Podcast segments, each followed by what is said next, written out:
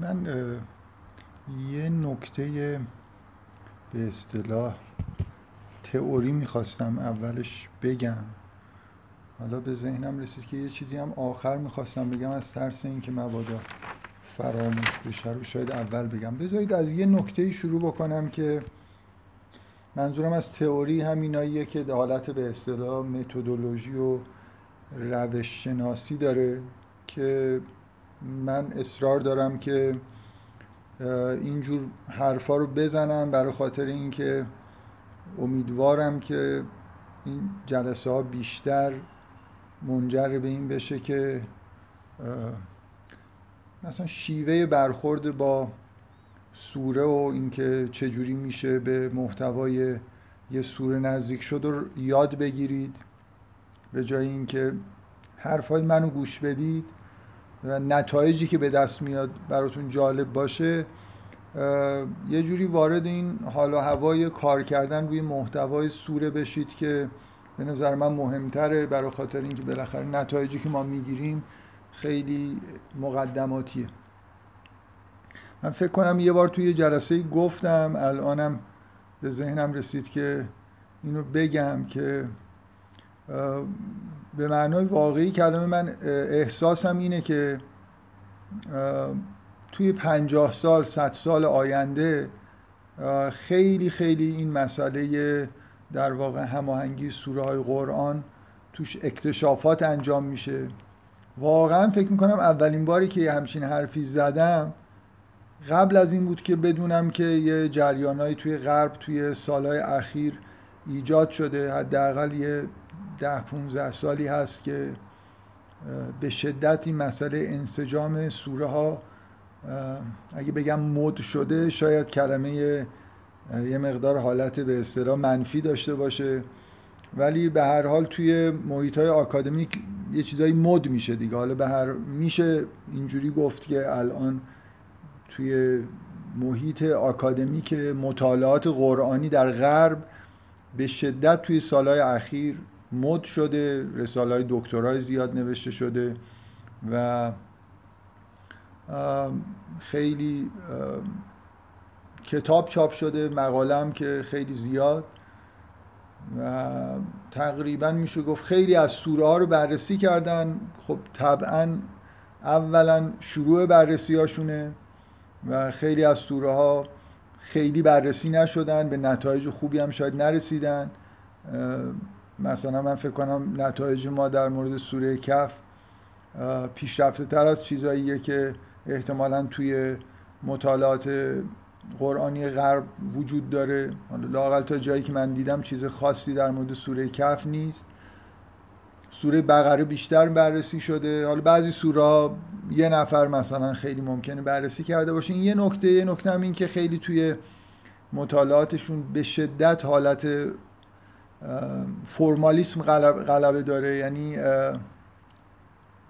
من ببخشید باز عباراتی به کار میبرم حالت منفی داره، چون کلا ماجرای بسیار بسیار مثبتیه. من ابا دارم از این که حرف منفی بزنم، ولی واقعیت اینه که بالاخره تو محیط‌های آکادمیک یه چیزای منفی هم همیشه پیش میاد. حالا همین مد شدن که من میگم خیلی چیزه یه جور عجیبی، گاهی اوقات خورده خنده‌دار، مطالعات برعکس مطالعاتی که مسلمونا میکنن. مثلا این ماجرا یه مقدار زیادی شاید با ترجمه آثار مرحوم اصلاحی، مفسر پاکستانی، زودتر از اون شاید سید قطب مثلا بتونیم بگیم پیشتازه، یا علامه طباطبایی، اینا بالاخره کم کم این تفسیر مبتنی بر سوره رو متداول کردن. اصلاحی فکر میکنم خیلی تاثیرگذار بوده و شاگرداش که بعضیا توی محیط آکادمیک غرب در واقع شناخته شده هستن، از جمله آقای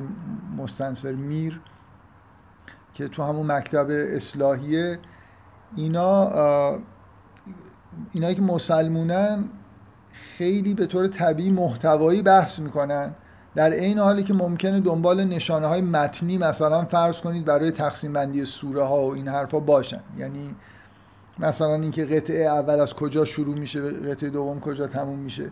ولی تو مطالعات آکادمیک خیلی جنبه های محتوایی رو تو غرب فاکتور گرفتن و خیلی سعی میکنن مثل یه چیز بازی ریاضی و اینا این قطعه بندی ها رو نشون بدن که نشانهای متنی براش وجود داره.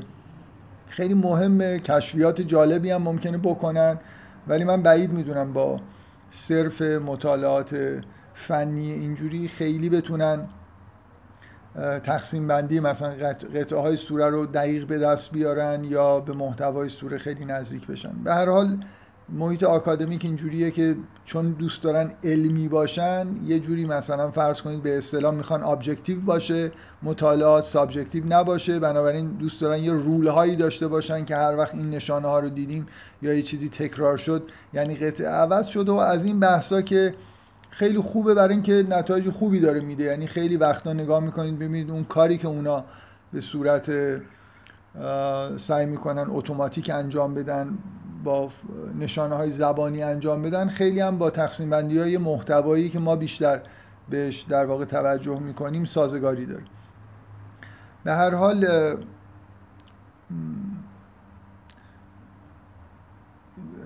داشتم این احساس خودم رو میگفتم که قبلا بهش اشاره کردم که کل این چیزایی که الان ما در مورد سوره ها و انسجام سوره ها داریم میگیم، من امیدوارم پنجاه سال دیگه واقعا در حدی پیشرفت کرده باشه این مطالعات که چیزایی که ما داریم میگیم، یه بار فکر میکنم این حرف رو زدم که اینا مثل طبیعیات قدیم یونان در مقابل مثلا علم جدید که خب خیلی پیشرفته تر به نظر میرسه باشن. یعنی ما مثل این که داریم یه چیزای خیلی مقدماتی، یه چیزی یه چیزی تازه آدما شروع کردن، در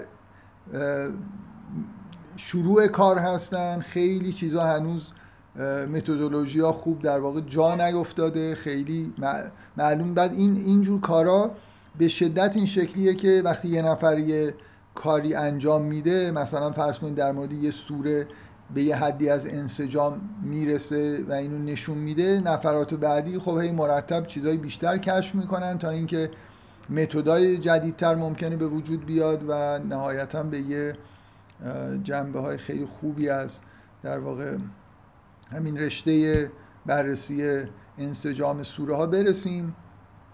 خیلی ممکنه کمک بکنه به اینکه یه عده آدم غیر مسلمون هم اعتقادات دینی اسلامی پیدا بکنن، برای اینکه واقعا بعضی جاها همین کشفیات ساده‌ای که انجام شده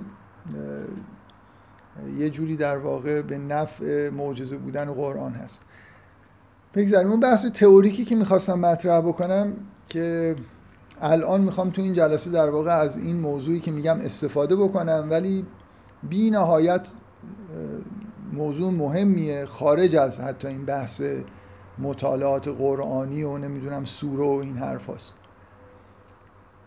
اونم اینه که ما من در واقع کاری که این تو این جلسه میخوام بکنم، از ابتدا میخوام به شدت فرض کنم که همه چیزی که تا الان بهش رسیدیم درسته و یه سری استنتاجا بکنم، سعی بکنم مثلا یه قسمت یه بخش عمده از این جلسه که جلسه آخر سوره کهف هست، یه بخش عمدهش مربوط به داستان ذوالقرنینه به طور طبیعی که فکر میکنم تنها بخشی از سوره است که خیلی بهش در واقع نپرداختیم در مقابل حالا سه تا داستان دیگه و متنایی که نهایتاً توی جلسه قرائت شده. فقط یه اشارهایی به داستان ذوالقرنین کردیم. میخوام در واقع کاری که انجام بدم اینه که یه لحظه فرض کنم که هر چی گفتیم کاملا درست بوده و در واقع اون تئوری که بهش رسیدیم درباره محتوای سوره که یه انسجامی درش نشون میده رو فرض کنم درسته، بر اساسش استنتاجایی بکنم، بعد وارد این بشیم که حالا اگر این حرفایی که زدیم درسته به داستان ذوالقرنین چجوری باید نگاه کنیم. اون موضوع تئوریکی که میخوام بگم همینه که ما در واقع یه جوری در دوران مدرن اینو یاد گرفتیم که به جای اینکه به طور مداوم وسواس به خرج بدیم که مثلا فرض کنید اگه در یه دستگاه اصل موضوعی داریم کار میکنیم، به طور مداوم وسواس داشته باشیم که آیا اصول ما درست هستن یا نیستن، یا هی در واقع خودمون رو معطل بکنیم که درستی اصول خودمون رو چک بکنیم یا اثبات بکنیم به قول بعضیا و بعد راهو ادامه بدیم، این رویکرد خیلی در واقع رویکرد مدرنی نیست. ما از پیشرفت علم یاد گرفتیم که به جای اینکه توی دست دستگاه اصل موضوعی سعی بکنیم که مبانی رو ثابت بکنیم یا سعی بکنیم به طور مداوم وسواس داشته باشیم که آیا مبانی درست هستن، یه کاری که میتونیم بکنیم اینه که مبانی رو فرض کنیم که درستن، یعنی طوری رفتار کنیم انگار داریم وانمود میکنیم که مطمئن هستیم که مبانیمون درسته. بعد تا جایی که میتونیم بر اساس این مبانی استنتاج انجام بدیم، یعنی مدل خودمون رو توسعه بدیم، ببینیم مدل ما چه چیزایی به ما میگه و امیدوار باشیم که اگه مبانی درستی انتخاب کرده باشیم به نتایج جالبی برسیم و هرچی به نتایج جالب تر میرسیم، هرچی جلوتر میریم بیشتر احساس میکنیم که تئوریمون نتیجه بخش بوده، کارآمده، به ما فکتای بیشتری رو داریم در واقع درک میکنیم، توجیه میکنیم. هرچی که جلو میریم بیشتر به این حس میرسیم که مبانی خوبی گذاشتیم، هرچند این شیوه کار معنیش این نیست که اثبات کردیم که مبانیمون درسته یا مدلمون درسته، ولی یه شیوه کاریه که خیلی وقتا کارآمدتر از اینه که هی بخوایم در هر قدمی که برمیداریم وسواس داشته باشیم که آیا از نقطه درستی شروع کردیم یا نه. در واقع چون از لحاظ عملی اون شیوه کار که خیلی کنتره مثلا فر و عملا اینجوریه که مثل این که مدل رو توی مراحل اولیه خودش متوقف بکنیم، هی بخوایم بحث بکنیم به دیگران ثابت بکنیم که من مبانیم درسته، این روش کمتر به نتیجه میرسه و کمتر ما رو به این حس میرسونه و متوجه این میشیم که آیا مبانیمون درسته یا نه. ببینید از از لحاظ منطقی من میخوام این نمیخوام بگم که این ماجرا نتیجه مثلا فرض کنید فقط پیشرفت علم یا اتفاق خاصی افتاده مثلا در تو ساینس به همچین چیزی رسیدیم، ولی مطمئنا ساینس خیلی در واقع این متد توش کارآمدی خودشون نشون داده، کمتر وسواس روی اثبات درستی مبانی داریم بلکه بیشتر روی نتایج کار میکنیم، بست میدیم مدل خودمون رو. این قطعاً این رویکرد بیشتر در واقع از اینجا متداول شده که ساینس اینجوری کار کرده و از پیشرفت علم مردم راضی بودن. من یه مثالی میخوام بزنم خارج از حیطه علم تجربی که حتی شما تو ریاضیات یکی از بزرگترین اکتشافات ریاضی در قرن نوزدهم هم که شاید واقعا یکی از نقاط عطف تاریخ تفکر بشر به نوعی حساب میشه، این کشف هندسه‌های نااقلیدوسیه که اگه نمیدونید که چجوری اینا کشف شدن شاید براتون جالب باشه. که ماجرا به طور ساده و خلاصه بخوایم بگیم این بود که کتاب اصول اقلیدوس پنج تا اصل موضوع داشت که چهار تاش خیلی خیلی ساده و بدیهی به نظر می رسیدن که هیچ شکی کسی در درستیشون نداشت. پنجمین اصل موضوع این بود که از هر نقطه خارجی خط یه خط به موازاتش میشه رسم کرد. با اینکه به نظر ساده و درست و قابل قبول می رسید، ولی خیلی ها احساس میکردن که از چهار تا اصل موضوع اول میشه یه برهانی ساخت و این اصل رو ثابت کرد. بنابراین فکر میکردن اگه بتونن این کار رو انجام بدن تعداد اصول رو به چهار تا اصل خیلی خیلی بدیهی در واقع برسونن، اون وقت این اصلی که یه مقداری حالا شاید نسبت به اون چهار اصل اول حالت نابدیهی تر داشت حذف میشه و خیلی اصول اقلیدوس در واقع اصول هندسه مسطحه پابرجاتر میشه و خیلی در واقع نظریه شیکتر و جالبتر میشه. شما تاریخ هندسه رو از ابتدا از زمان اقلیدوس تا قرن نوزدهم که مطالعه میکنید، تعداد خیلی خیلی زیادی از هندسه‌دانای بزرگ در خود یونان، در مخصوصاً یه دوره‌ای در ریاضیدانای مسلمان و بعدم در قرون وسطا در بین به اصطلاح ریاضیدان‌های مسیحی و همینطور در دوران مدرن سعی کردن که این کار رو انجام بدن و موفق نشدن. خواجه نصیرالدین طوسی، خیامی، اینا همه مطالعاتی تو این زمینه دارن و یه نزدیک شدن به اینکه برهانایی پیدا بکنن، ولی هیچ برهان درستی برای اصل پنجم اقلیدوس پیدا نشد بر اساس چهار اصل اول. تا اینکه تو قرن نوزدهم هم دقیقاً یه کاری که انجام دادن این بود، یه ایده‌ای به وجود اومد که خب سعی کنیم از برهان خلف استفاده بکنیم. برهان خلف یعنی چی؟ یعنی بیایم فرض کنیم که اصل پنجم اقلیدوس غلطه، یه اصل دیگه رو جایگزینش کنیم. مثلا بگیم از بیرون یه خط اصلا خطی به موازات از, از یه نقطه بیرون خط خطی به موازاتش نمیشه کشید، یا فرض کنیم بیشتر از یه خط میشه کشید. یکی از این گزاره‌ها رو به عنوان نقیض گزاره اقلیدوس فرض کنیم و نشون بدیم که موقتاً فرض کنیم که درسته، یه مدل و یه دستگاه جدید بسازیم از اصول موضوع، اینو بستش بدیم بریم جلو و امیدوار باشیم که به تناقض میرسیم. یه جایی میفهمیم که این چهار تا اصل با هم دیگه، با اون یه دونه اصلی که جایگزین شده، به تناقض میرسه، بنابراین اون اصل پنجم غلطه، پس نقیضش مثلا درست. و هندسای نااقلیدوسی اینجوری کشف شدن که یه نفر مثلا فرض کرد که نمیشه هیچ خطی رسم کرد، یه دستگاه اصل موضوعی ساخت و هر چی رفت جلو دید به تناقض نمیرسه، بلکه خیلی قضیه‌های جالبی هم به دست آورد. یعنی تقریبا معادل هر قضیه‌ای که تو کتاب اقلیدوس ثابت شده بود، اینجا هم یه قضیه‌ای به دست اومد و هیچ جا هم به تناقض نرسیدیم، انگار یه هندسه جدید کشف کردیم.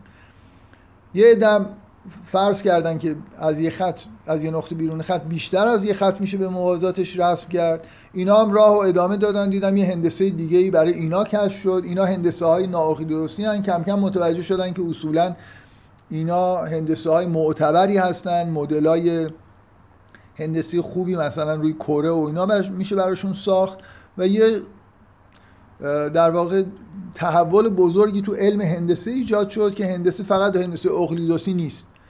اون اصل پنجم از چهار تا اصل دیگه به هیچ وجه قابل استنتاج نیست، مستقل از اوناست و قابل جایگزین کردن با گزاره‌های دیگه ایه. خب این تحو... این دقیقاً کاری که من الان دارم میگم که خوب آدم انجام بده اینه. شما یه سری اصول دارید، یه سری استنتاجا انجام دادید، یه مدلی برای خودتون ساختید، یه تئوری پرورش دادید، واقعاً طوری رفتار بکنید که انگار درسته، برید جلو. من نکته‌ای که میخوام بگم اینه که از لحاظ روانی آدما وقتی مثلا تو مسائل فلسفی، تو مسائل اعتقادی دارن فکر میکنن، چون همش درگیر اینن که مطمئن نیستن که این چیزایی که تا حالا بهش رسیدن درسته یا غلطه، یه جوری نمیتونن انگار پیش برن. میخوام من نکته اصلی که میخوام بگم اینه که اینو بپذیرید که این یه استعداد ذهنی، یه در واقع آمادگی و اس... یه آمادگی و توانایی ذهنی بسیار مهمه که شما بتونید این کار رو بکنید. بتونید طوری مثلا فرض کنید الان من میخوام طوری رفتار بکنم انگار مطمئنم که هرچی تا حالا گفتم تو این جلسات درسته، در حالی که فضای فکری خیلی از آدم ها اینه که اگه یه کسی اینجوری رفتار کرد، این آدم متعصبیه، این آدم دچار توهم شده، فکر میکنه که هرچی گفته درسته. من میخوام درست برعکس بگم، آدمی که نمیتونه این کارو بکنه، آدمی که نمیتونه ادای ایمان داشتن به حرفایی که زده رو در واقع در بیاره، دچار نقص فکریه. یعنی یه چیزی رو انگار از نظر فکری یاد نگرفته. ما خوبه که ادای مؤمنین به اصول موضوع رو در بیاریم، در ریاضیات خوبه این کارو بکنیم. بذار من داستان خیلی مورد علاقه خودم رو بگم که سر کلاس‌های ریاضیم زیاد گفتم، اینقدر اینو تعریف کردم که فکر میکنم شاید یه بار توی جلسات، همین جلساتی که داشتیم و فایلاش آپلود شدم، یه جایی قبلا گفته باشم، چون داستان خیلی عبرت انگیزیه. یه داستان عبرت داستان عبرت انگیز از ریاضیات، عبرت انگیز اخلاقی. حالا اخلاقیش یه خورده شوخی کردم، بذار داستانو بگم. یه یه قضیه معروفی هست در نظریه گراف که بهش میگن قضیه گرافای کام، گرافای تام. یه حدسی وجود داشته، سالها روی این حدس کار میکردن و فکر میکردن این گزاره درسته. من میخوام داستانی که میخوام بگم داستانی این که چجوری این حدس اثبات شد. یه ریاضدان بزرگ آمریکایی که تخصص، آدم خیلی معروفی بود و تخصصش با اینکه گراف تئوریست به معنای متداول کلمه نبود، ولی تخصصش خیلی نزدیک بود به اینکه روی این گزاره کار بکنه، خودش تعریف کرده و من به این چیزی که گفته اطمینان میکنم که عیناً همین اتفاقی گفته افتاده. میگه من سالها به این حدس فکر کرده بودم و نتیجه در واقع کار من این بود که رسونده بودمش به ساده کرده بودم رسونده بودمش به یه لم که اگه اون لم رو ثابت میکردم این قضیه ثابت میشد، این حد ثابت میشد و قضیه به اسم من مثلا ثبت میشد. قضیه هم خب حدس خیلی معروفی بود و خیلی مهم بود که یه نفر بتونه اینو ثابت بکنه. میگفت من سالها بود این لم رو داشتم و گاهگداری بهش فکر میکردم و نمیتونستم ثابت بکنم، تا اینکه یه شب یه نفر به من از دوستانم زنگ زد، گفت شنیدی که یه پسر جوان مجار این حدس ثابت کرده و حدس اثباتش هم تایید شد و تموم شد، احتمالا میدونسته که این داره روش کار میکنه بهش این خبر رو داده. و این آقا که سالهای سال کار کرده بود و این لمو داشت میگه من همون شب این لمو ثابت کردم. نتیجه اخلاقیش چیه؟ اینی که وقتی که من با ایمان فکر نمی کنم، یعنی اگه من مطمئن باشم که این چیزی که میخوام ثابت بکنم درسته، خیلی با قدرت و بهتر بهش فکر میکنم و میتونم اینو در واقع اصلا اثباتشو در بیارم. و اگه با شک و تردید یه خورده فکر کنم، حالا مثلا یه ذره فکر میکنم میبینم به نتیجه نمیرسه، میگم خب شاید غلطه که به نتیجه نمیرسه، بعد دوباره مثلا میگم اگه غلطه بیام مثلا ثابت کنم غلطه، باز یه خورده فکر میکنم میگم خب شاید درسته. انگار همه انرژی و توان خودم رو نمیتونم روی گزاره‌ای که نمیدونم درسته یا غلطه صرف بکنم. یه کتاب معروفی توی جبر مقدماتی بود، یه چیز جالبی توش نوشته بود نوشته بود که توی کتاب، از با اینکه کتاب مقدماتی بود مربوط به سال مثلا اول ترمای اول به اصطلاح درسای رشته ریاضی برای دانشجو لیسانس بود، یه کار جالبی که کرده بود این بود که توی اکثر فصل‌ها مسئله هایی که میداد لابلاشون یه چند تا مسئله میذاشت که به جای اینکه مثل اکثر کتابا بگه که این گزاره رو ثابت کنید یا بگه که ثابت کنید که چنین چیزی غلطه، سوال میپرسید، میگفت آیا این گزاره درست است یا غلط است؟ اگر درسته ثابتش کنید، اگه غلطه مثال نقض براش بزنید. بعد اولین باری که همچین مسئله‌ای داده بود یه پانویس توی کتابش نوشته بود نوشته بود که من دیدم که دانشجوها به این جور مسائل که میرسن یه مدت مثلا فکر میکنن، بعد عصبانی میشن، برمیگردم میگم من خلاصه چه مثلا خاکی تو سرم بریزم، ثابت کنم درسته یا ثابت کنم غلطه. اینکه شما یه نفر رو بذارید توی این مخمسه که معلوم نیست این گزاره درسته یا غلطه، یه جوری انگار مانع از این میشید. عادت نداریم که اینجوری فکر بکنیم که درست و غلط بودنش رو در واقع یه جوری کشف بکنیم، در حالی که ما همیشه توی تحقیقات علمی نمیدونیم چیزی که دنبالش هستیم درسته، تئوری درسته یا غلطه. مثل آ... من حرفم اینه، مثل آدم عادت کردن به این که مثل آدم مؤمن با تئوری برخ... برخورد بکنیم نه تنها نقطه ضعف نیست بلکه نقطه قوتیه که ما باید اینو یاد بگیریم، ذهنمون باید تمرین بکنه که وقتی توی یه تئوری هستیم قدرتمندانه فکر کنیم که اون تئوری درسته، طوری رفتار کنیم انگار مؤمنیم در حالی که ممکنه نباشیم اصلا. اشکال ند... ممکنه من مثل همین ماجرای هندسای نوآقیانوسی اصلا فکر میکنم که صد درصد اونایی که شروع کرده بودن تئوریشون غلطه، یعنی یکی از این گزارها با هم دیگه تناقض نداره، اشکال نداره، با تمام قوا سعی بکنید که اینو درست فرض بکنید، برید جلو، مثل اینکه به خودتون هی مدام تلقین بکنید که همه چیزایی که تا حالا گفته شده درسته و برید جلو. چرا من دارم اینو میگم؟ فکر میکنم یکی از بزرگترین نقاط ضعفی که کلن در تفکر بشر پیش اومده توی دهه‌های اخیر، که حالا مثلا یه چیزهایی به وجود اومده، شما مثلا به اسمشو بذارید تفکر پست مدرن، اصلا چیزی که من میبینم اینه که آدما قبل از این که یه پایه فکری که بتونن بگن به درستیش ایمان دارن پیدا بکنن، با افکار مختلف آشنا میشن، ایده های مختلف رو میبینن و این باعث میشه که اگه مثلا فرض کنید توی فلسفه دارن کار میکنن، تو فلسفه اخلاق دارن کار میکنن، حسشون اینه که فلان مدل مثلا فلسفه اخلاق درسته، مثلا کارکردگرایی درسته، ولی مطمئن که نیستن و میدونن که انتقادهای زیادی نسبت به این وجود داره، اونا هم تو درساشون دیدن، انگار نمیتونن تمرکز بکنن که یه لحظه فکر کنن که من توی فلسفه مثلا توی از لحاظ معرفت شناسی این موضع به نظرم بهتره، تو اخلاق اون یکی موضع بهتره، دیگه ذهن خودم رو توی این تئوری پرورش بدم ببینم به چه نتایجی میرسم. چون نگاه میکنید اصلا قدم از قدم نمیتونن بردارن، برای خاطر اینکه درگیر اینن که نمیدونن این چیزایی که تا حالا انگار پذیرفتن درسته یا غلطه.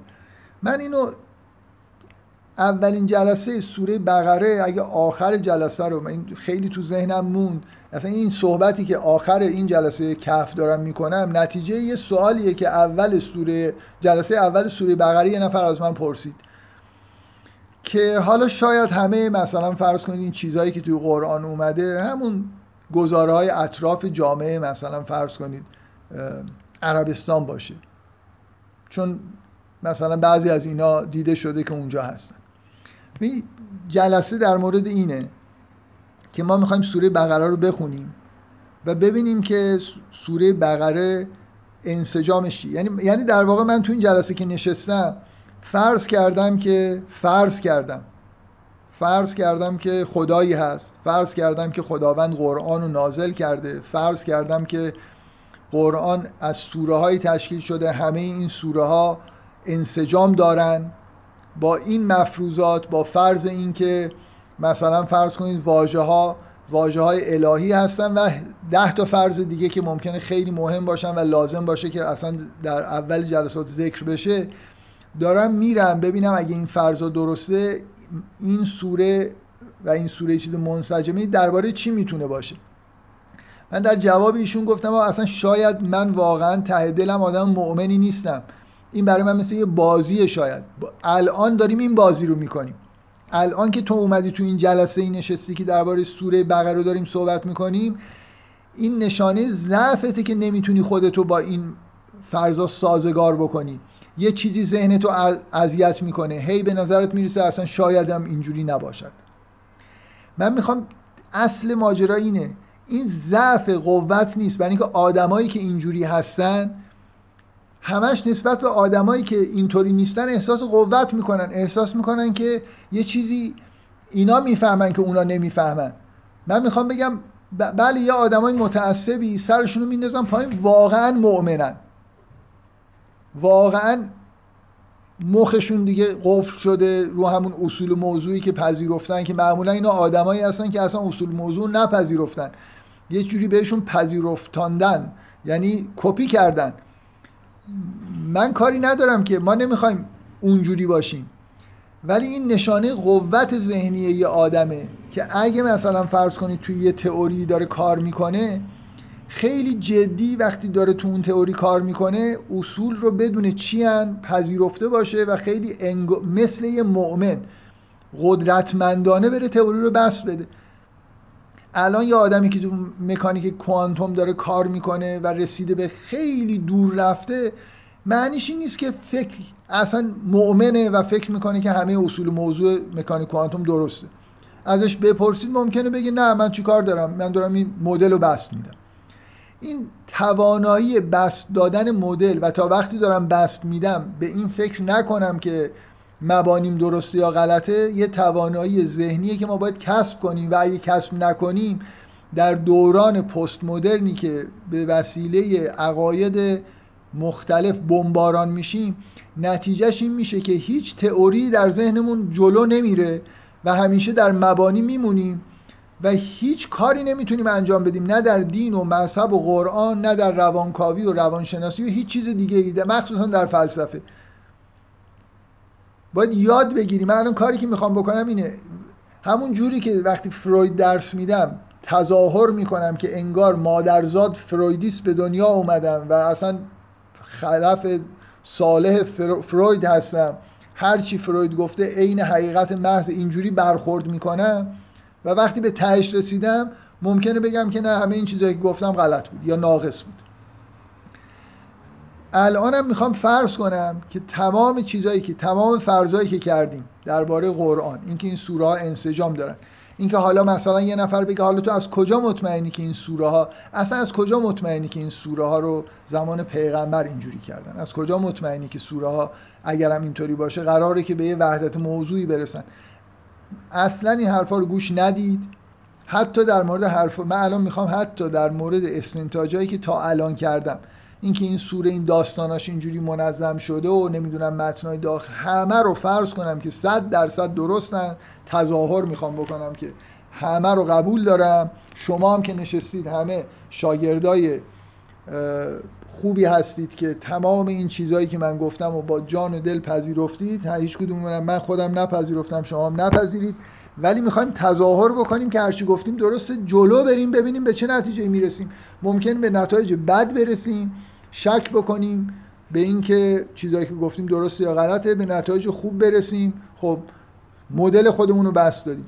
من حرفم گفتم این چیز مهمیه. من واقعا دیدم در دانشجوها، مخصوصا بچه‌هایی که تازه وارد حوزه‌های فکری میشن، این حالت گیج زدن و اینکه هیچ چیزی تو ذهنشون قرار نمیگیره، در مخصوصا در علوم انسانی چون حرفای متضاد وجود داره، هر وقت که میخوان روی یه تئوری احساس میکنن درسته، یه خورده که جلو میرن یه قدم میخوان بردارن، دوباره احساس میکنن که این که معلوم نیست که این مدل درست باشه، فلانی مثلا یه حرفایی بر علیه زدن، میگن که یه قسمتایش رد شد و این حرفا. خب تمام بحث‌های علوم انسانی شما نگاه کنید، مدل‌ها بر علیهش حرفایی زده شده و این توانایی پیش بردن نظریه و لااقل به طور موقت تظاهر کردن به درست بودن، مثل یه مؤمن برخورد کردن. اون آقای ریاضیدان اگه مؤمنانه، اون اتفاق اون تلفن باعث شد که اون آقا مؤمن بشه به این که این قضیه درسته. تا اون لحظه شک داشت، فکر میکرد نود درصد درسته، ده درصد غلطه. اون ده درصد غلط نمیذاشت این همه انرژی خودش رو صرف بکنه. شما چجوری این پدیده رو توجیه میکنید که یه آدم، یه ریاضیدان بزرگی پنج سال یه لم رو بهش رسیده و بارها میگه روش فکر کردم، نتونسته ثابت بکنه؟ من ببخشید مجدد برم این پنجره رو ببندم. خلاصه نتونسته، بذار اینو بگم و برم، نتونسته ثابت بکنه. وقتی نتونست، به محض اینکه مطمئن شده که درست، اون ده درصد تو ذهنش از بین رفته، همون شب میگه نشستم من ثابت کردم. این نشون میده که خیلی مهمه که این اینجور فکر کردن رو یاد بگیرید. میخوایم امروز اینجوری فکر بکنیم. اگه کسی الان سوالی داره در همین زمینه، میکروفون رو روشن بکنه و بگه تا من بعداً جوابش بدم.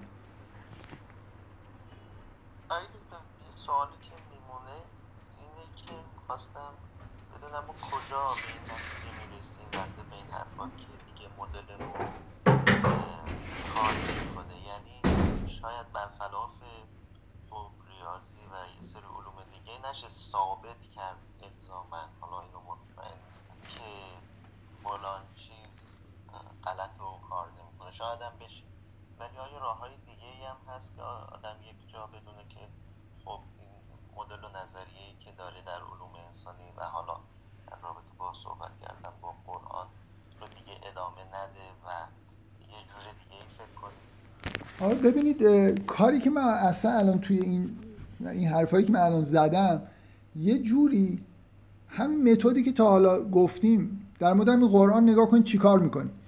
یه چیزایی رو به نظرمون میرسه که اینجوریه، مثلا داستانا اینجوری پشت هم دیگه ردیف شدن، متن‌ها اینجوریه، هی میریم جلو، بعد تست می‌کنیم که چقدر داریم انسجام پیدا می‌کنیم، یعنی چقدر محتوا منسجم شده، کجاهاش مونده، سازگاری درونی مدل و, و سازگاریش با فکت‌ها رو هی چک می‌کنیم و هی اصلاحش می‌کنیم و میریم جلو. مهم اینه که این جلو رفتنه رو یاد بگیریم.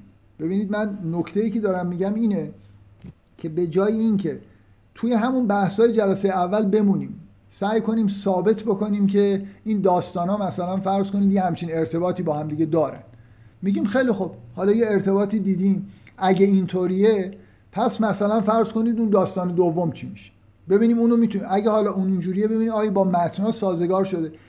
میخوام بگم این توانایی این که تو هر مرحله‌ای من اینجوری فکر بکنم، انگار به مدل خودم ایمان دارم و نتایجشو میتونم تو ذهن خودم تصور کنم، بررسی بکنم، استنتاج بکنم، مدل رو بست بدم.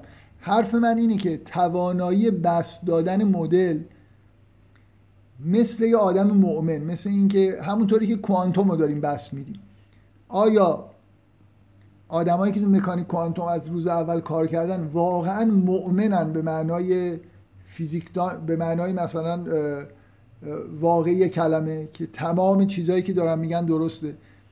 باید این توانایی رو پیدا کنیم که وقتی داریم روی نظریه کار میکنیم ذهنمون رو از این وسوسه وسوسه این که شاید غلطه، شاید نمیدونم فلان اصل درست نیست، من که نمیدونم، اینو بذارم کنار، یه ساعتایی بتونم بدون این وسوسه کارو جلو ببرم. من اساس حرفم اینه که آدم‌هایی الان هستن که این نوع اگه برخورد بکنی احساس میکنن که تو آدم متعصبی هستی، تو که نمیدونی چرا اینجوری میکنی، این این از ذهن آدم‌ها بره. اون آدمی که نمیتونه این کارو بکنه نقص داره، چون اشتباه.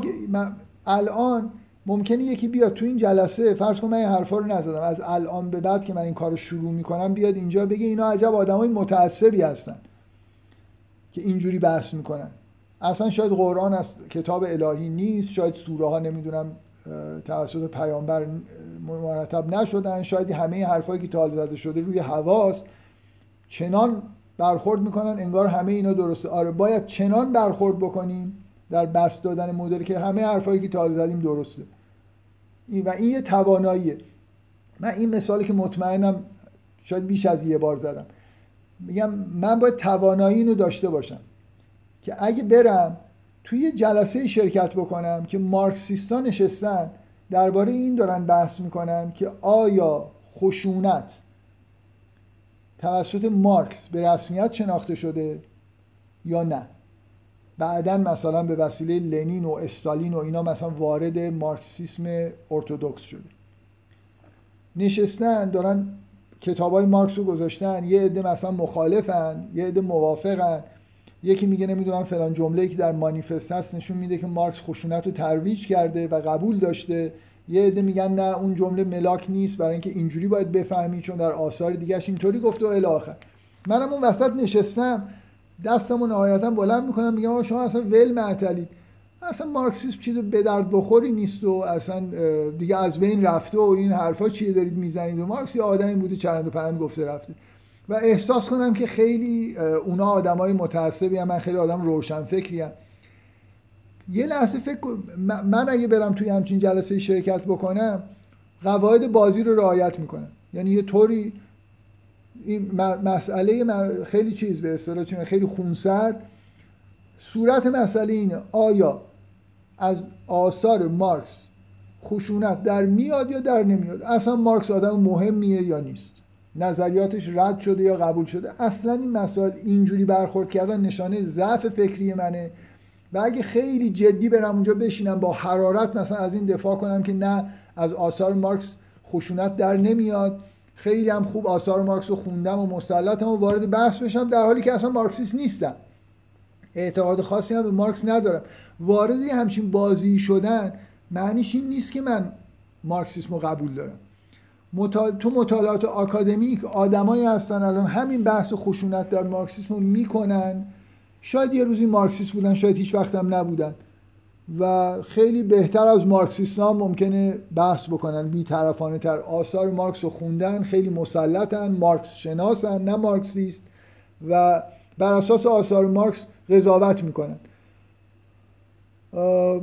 اصلا هم احساسشون این نیست که دارن چیزی رو بی دلیل میپذیرن. ما میخوام بگم توی فکر کردن و بست دادن مدل انگار یه چیزایی رو بی دلیل میپذیریم و جلو میریم و این نقطه ضعف نیست، این برخورد مؤمنانه به معنای منفیش نیست، این یه جور برخورد مؤمنانه به معنای مثبتشه. الان در بررسی انسجام سوره ها ما میتونیم ده تا اصل موضوع خیلی مهم رو مثلا ردیف بکنیم، از اینکه خدایی هست، قرآنی رو نازل کرده، قرآن نمیدونم به سوره ها تقسیم شده و الی آخر. همه اینا رو بنویسیم. فرض کنید یه نفر به هیچ کدوم اینا هم واقعا مؤمن نیست، ولی میتونه بیاد تو این جلسه بشینه با ما بحث بکنه که آره این استنتاجایی که دارید میکنید درسته یا غلطه، بدون اینکه لا... من از این نظر تصمیم گرفتم که اینو بگم. باز مجدد توی گروه یه نفر از این جور حرفا زد که من اصلا وقتی دارم بحث میکنم اصلا نمیدونم قرآن درسته یا غلطه یا اصلا خدایی هست یا نه.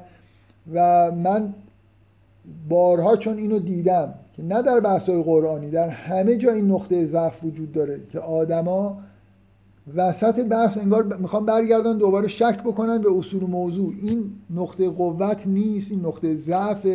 شما در هر زمینه‌ای باید بتونید اصول رو پذیرفته فرض کنید و جلو برید. این روش کاره، این بهتر از وسواس به خرج دادن روی اثبات اصول و موضوع کار میکنه، برای اینکه اگه اصول غلط باشن نتایج نامنسجم و ناسازگار میدن، با فکتا سازگار نمیشن و مدل خودش زمین میخوره.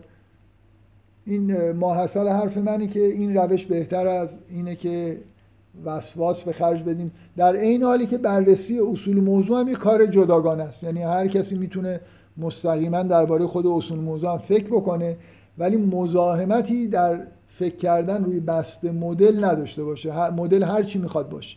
میخواد در علوم انسانی از این مدل جامعه شناسی مثلا دارید، از یه نظریه یا مکتب جامعه شناسی رو دارید مطالعه میکنید، یا دارید درباره سوره قرآن بحث میکنید، یا هر چیز دیگه.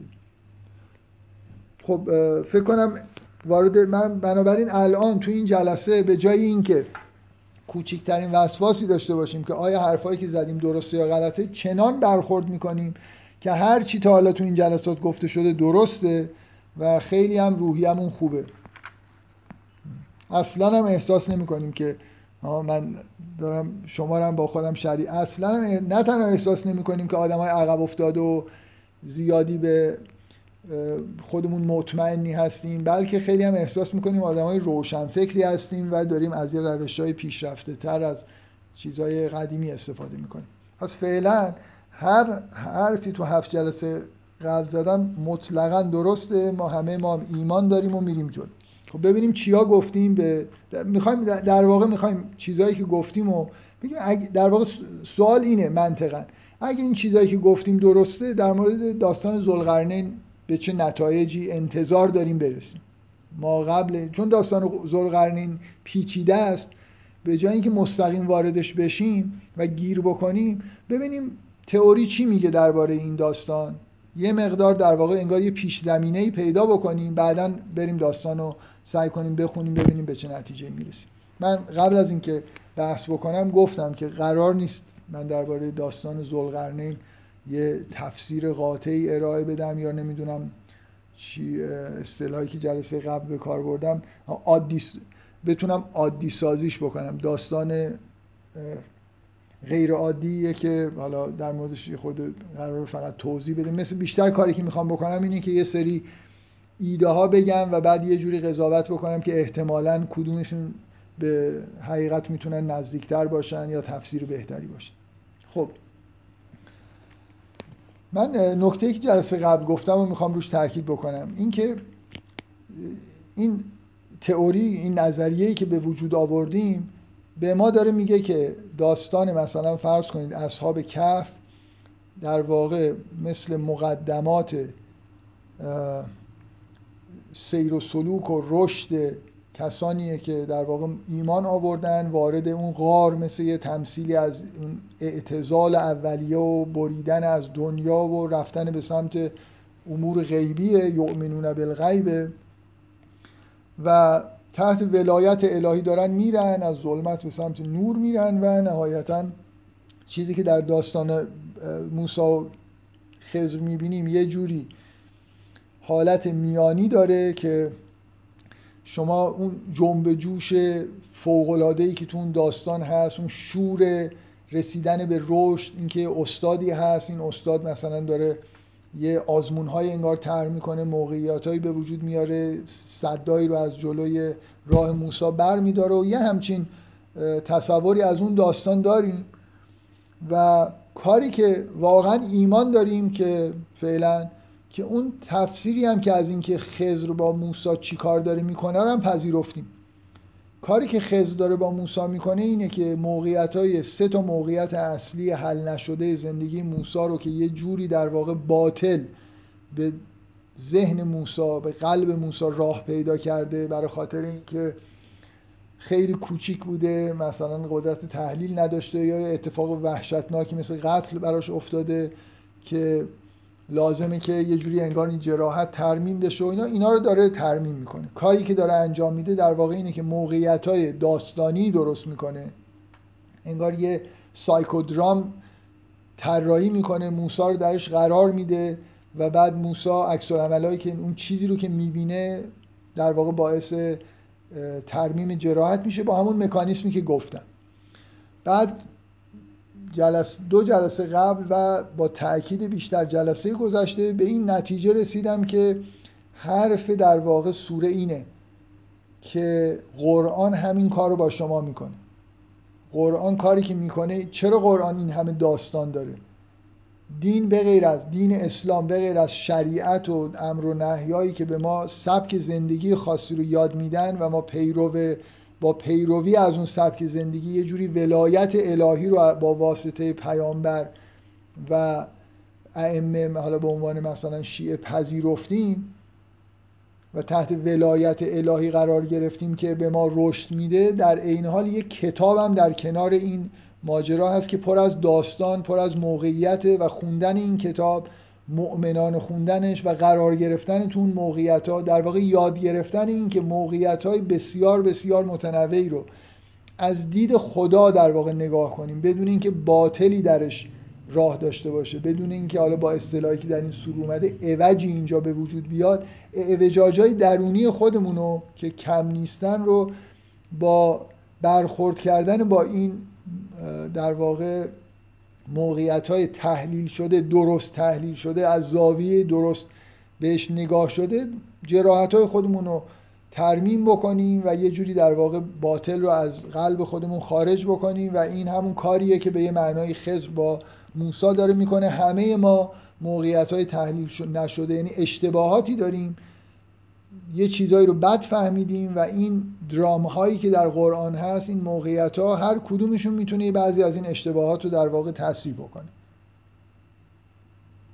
خب اگر اینطوریه، من جلسه قبل به این آخرش به این نتیجه رسیدم که شما میتونید انتظار داشته باشید و خوب، جالب، خیلی چی میتونم بگم، ایده زیباییه که به اینجای سوره که میرسید یه مسئله اعلایی از همین کاری که قرآن میکنه رو ببینید.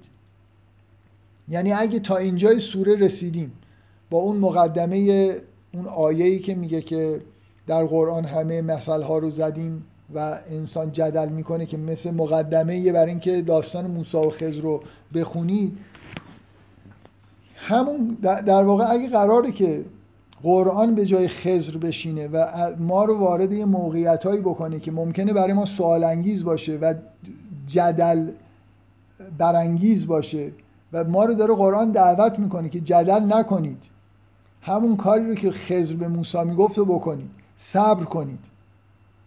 چند نه یه نفر، چند نفر یه جوری توی گروه یه چیزایی نوشتن انگار من دارم میگم کنجکاوی نکنید. جدل کردن، اعتراض کردن فرق میکنه. مگه ما میتونیم کنجکاوی نکنیم؟ کنجکاوی که میکنیم. ما الان داستان ذوالقرنین رو میخونیم و داریم میمیریم از اینکه نمیفهمیم که این داستان چی گذشته. اینکه قابل تقدیره، اینکه من دوست دارم ببینم که یه متنی که دارم میخونم یعنی چی، این چرا اینجوریه و این حرفا. بنابراین خیلی جالبه اگه مثال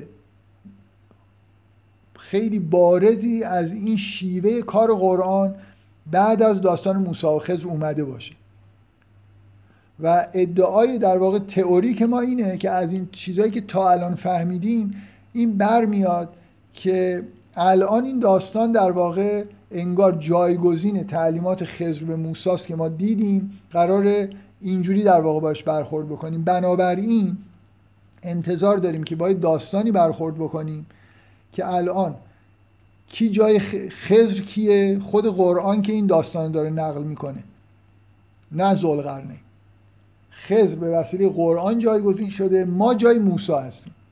بنابراین ما داریم موقعیت ها در موقعیت هایی قرار میگیریم، به معنایی میتونم بگم وقتی که دارم داستان میخونم مثل این که اونجا حاضرم، دارم چیزهایی میشنوم، موقعیتهایی رو میبینم که مثل اینه که موسی در یه موقعیتهایی که خضر در واقع ایجاد میکرد و این موقعیتها برای من ناآشنا، نامفهومن، کاملا اعتراض برانگیزن و من باید صبر بکنم، نه اینکه کنجکاوی نکنم، اعتراض نکنم تا بمونم، تا همون کاری که خضر میگفت میگفت که صبر کن تا من بهت بگم که چی کار داشتم میکردم. بنابراین ما باید برخوردمون با داستان ذوالقرنین اینجوری باشه که بخونیم، فهمیدیم فهمیدیم، نفهمیدیم هم نفهمیدیم، صبر بکنیم تا یه روزی معنیشو بفهمیم. شاید در حیات دنیاویمون هم نفهمیم. خب بالاخره برخوردی که قرآن از ما خواسته همونیه که خضر از موسی خواست. نکته اینه که اگه این تئوری درست باشه که حالا فرضمون اینه، بنابراین توجیه میشه که چرا پرسش برانگیزترین داستان قرآن هم اینجا اومده. من واقعا بدون اینکه بخوام به عنوان یه تأییدی از به تئوری خودم بگم، این فکر میکنم بشه روی این توافق کرد که هیچ داستانی در قرآن به اندازه داستان ذوالقرنین مبهم و غیر قابل فهم نیست. من یه اگه بخوام استناد بکنم به یه چیزی، یه بار یه مدت پیش توی یوتیوب یه آدمی هست، الان من نه اسمش یادمه نه چی به اصطلاح علاقه‌ای داشتم که برم سرچ بکنم ببینم کیه. یکی از یکی از این صدها و هزاران آدمی که بر علیه اسلام و دین و به طور کلی حالا یا از موضع ایتیست بودن یا مسیحی توی یوتیوب برنامه درست میکنن، سخنرانی میکنن یا قطعه‌های کوتاه میذارن که مثلا ایرادای قرآن رو بگن یا نمیدونم ایرادای اسلام رو بگن، که واقعا هزاران نفر شاید این فعالیت رو دارن میکنن. خب یه عده‌ام هزاران نفرم از اون ور دارن به نفع اسلام و قرآن و دین و اینا فعالیت میکنن. یکی از این آدما، من الان اینجوری تو ذهنمه که یه ویدیویی پر کرده، فکر کنم فقط توش همینو میگه، میگه ببینید به این مسلمون که رسیدید فقط همینو بهش بگید، بگید که توی قرآن اگه یه غلط پیدا بشه کل ادعات در مورد اینکه قرآن کتاب آسمانی برباده و توی قرآن نوشته که خورشید توی یه چشمه گلالود غروب میکنه، تمام. یعنی اصلا من اینجوری یادمه که تو ویدیوش حالا یه چند تا چیز گفته بود، نامبر وانش این بود یا اصلا فقط همینو گفته بود تا دیگه از این واضح تر که تو قرآن شما نوشته خورشید میره تو چشمه گلالود، دیگه گزاره غلط واضح تر از این وجود نداره. بنابراین دیگه اگه ایمان به قرآن داشته باشی دیگه عقلتو گذاشتی کنار، برای اینکه میدونی که یه چیز غلطی تو قرآن نوشته. میخوام بگم به عنوان یه استناد به یه یه آدمی که تمام قرآن رو بررسی کرده که ایراد پیدا بکنه، نامبر وانش تو این داستانه که فقط هم این نیست. من میتونم همین الان تو داستان ذوالقرنین همینطور ردیف بکنم حرفایی که به نظر غلط میرسن و ما نه تنها نمیتونیم اینا رو درست بوده، یعنی هی باید توجیه بکنیم که این اینجوری نیست اونجوریه دیگه. بالاخره این داستان داستانیه که ابهامات فراوانی در واقع به وجود میاره تو این که در ظاهر همه چیزایی که داره میگه زلغ... بذار من داستانو همینجوری تعریف بکنم بدون اینکه حالا بخوام بخونم. یه آدمی به اسم ذوالقرنین میره به مغرب شمس که اصلا وجود نداره. مغرب شمس کجاست؟ مگه خورشید یه جای خاصی غروب میکنه؟ اساس این که یک کلمه‌ای به اسم مغرب و شمس شما به کار ببرید خطای بزرگیه، برای خاطر اینکه زمین هر نقطهش هم مطلع و شمس هم مغرب و شمس دیگه، در همه جا خورشید طلوع میکنه. هر جایی باشید یه خورده اونورتر به نظرتون میاد که اصلا خورشید از جایی طلوع نمیکنه، مگه مکانی داره طلوع و غروب خورشید؟ پس از اولش این آقا به یه جایی میره که اصلا وجود نداره، بعد در اونجا میبینه که خورشید در یه چشمه. توجیهاتو بذارید کنار، این چیزی که داستانو میخونید خورشید، ایشون میبینه که خورشید در یه چشمه گلالودی غروب میکنه. حالا بگید که این نمیدونم ممکنه دریا بود و اینا، من دارم متنو که همونجوری که نوشته شده میخونم. توجیه بخوایم بکنیم خب حالا میشه حرفای زدن، واردش میشیم این توجیهات چقدر درسته یا غلطه. بعد اونجا یه قومی رو میبینه و ازش میپرسن که اینا رو میخواد اصلا من... حالا اینجاش من نمیخوام بگم غلطی وجود داره، ولی اصلا معلوم نیست اون قوم کی هستن، برای چی ازش میپرسن، ابهام داره. بعد ایشون میره به مطلع و شمس که بازم یه همچین جایی وجود نداره. بعد یه آدمایی میبینه که هیچ، حالا تو ترجمه ها مینویسن که هیچ ستری در مقابل آفتاب ندارن. خب اولا جو هست، ثانیاً فلان چیز هست، حالا اینا لایه اوزون مثلا هست، بنابراین این حرف غلطه. مثلا واژه‌ای هم که به کار رفته یه چیز عجیب و غریب تریه، میگه که مندونه ها غیر از آفتاب پوششی ندارن، تحت لفظی بخواید بگید. حالا بریم همون ترجمه معمولی رو هم بگید، میتونید بگید که خب آدم بدون ستر هم اصلا وجود نداره. بعد قسمت سومش هم ایشون میره یه جایی، یه قوم مجهول الهویه به اسم یعجوج و معجوج به یه عده حمله میکنن، به ایشون میگن که بین دو تا کوه یه سد برای ما بساز. بعد ایشون هم یه سدی با ظاهرا با آهن و مس، بین دو کوه با آهن و مس، من نمیدونم این همه آهن و مس از کجا آوردن. من دارم از قول اون آدمای چیز حرف میزنم، الان ایمانم یه دفعه عوض شده، رفتم مسیحی یا مثلا ایتئیست شدم. یه تا بالای کوه با آهن و مس نمیدونم یه جوری پر کردن و اونجا یه سدی زدن و این یعجوج ماجوج دیگه نمیتونستن دورم، اصلا من نمیدونم چه جوریه که نه از کوه میتونستن بالا برن دیگه، راهشون کلا تا ابد بسته شد. بعد از اون بدتر قراره که این یه روزی شکسته بشه این دیوار و اونا دوباره حمله کنن. من نمیدونم شما یه همچین قومایی میشناسید یا همچین سدی در کره زمین جایی وجود داره از آهن و مس؟ اگه بگید وجود نداره ولی ما نمیبینیم، پس بشکنم اتفاق خاصی نمیفته دیگه. متوجه هستی چی میگم؟ یه جایی اگه یه چیزی هست، اگه الان از بین رفته چرا اونا حمله نمی کنن؟ بالاخره حالا میخوام بگم اصلا از اول داستان که شروع میکنید تا آخرش یه تعداد زیادی سوال و ابهام و انکار وجود داره. این همون چیزیه که من میخوام بگم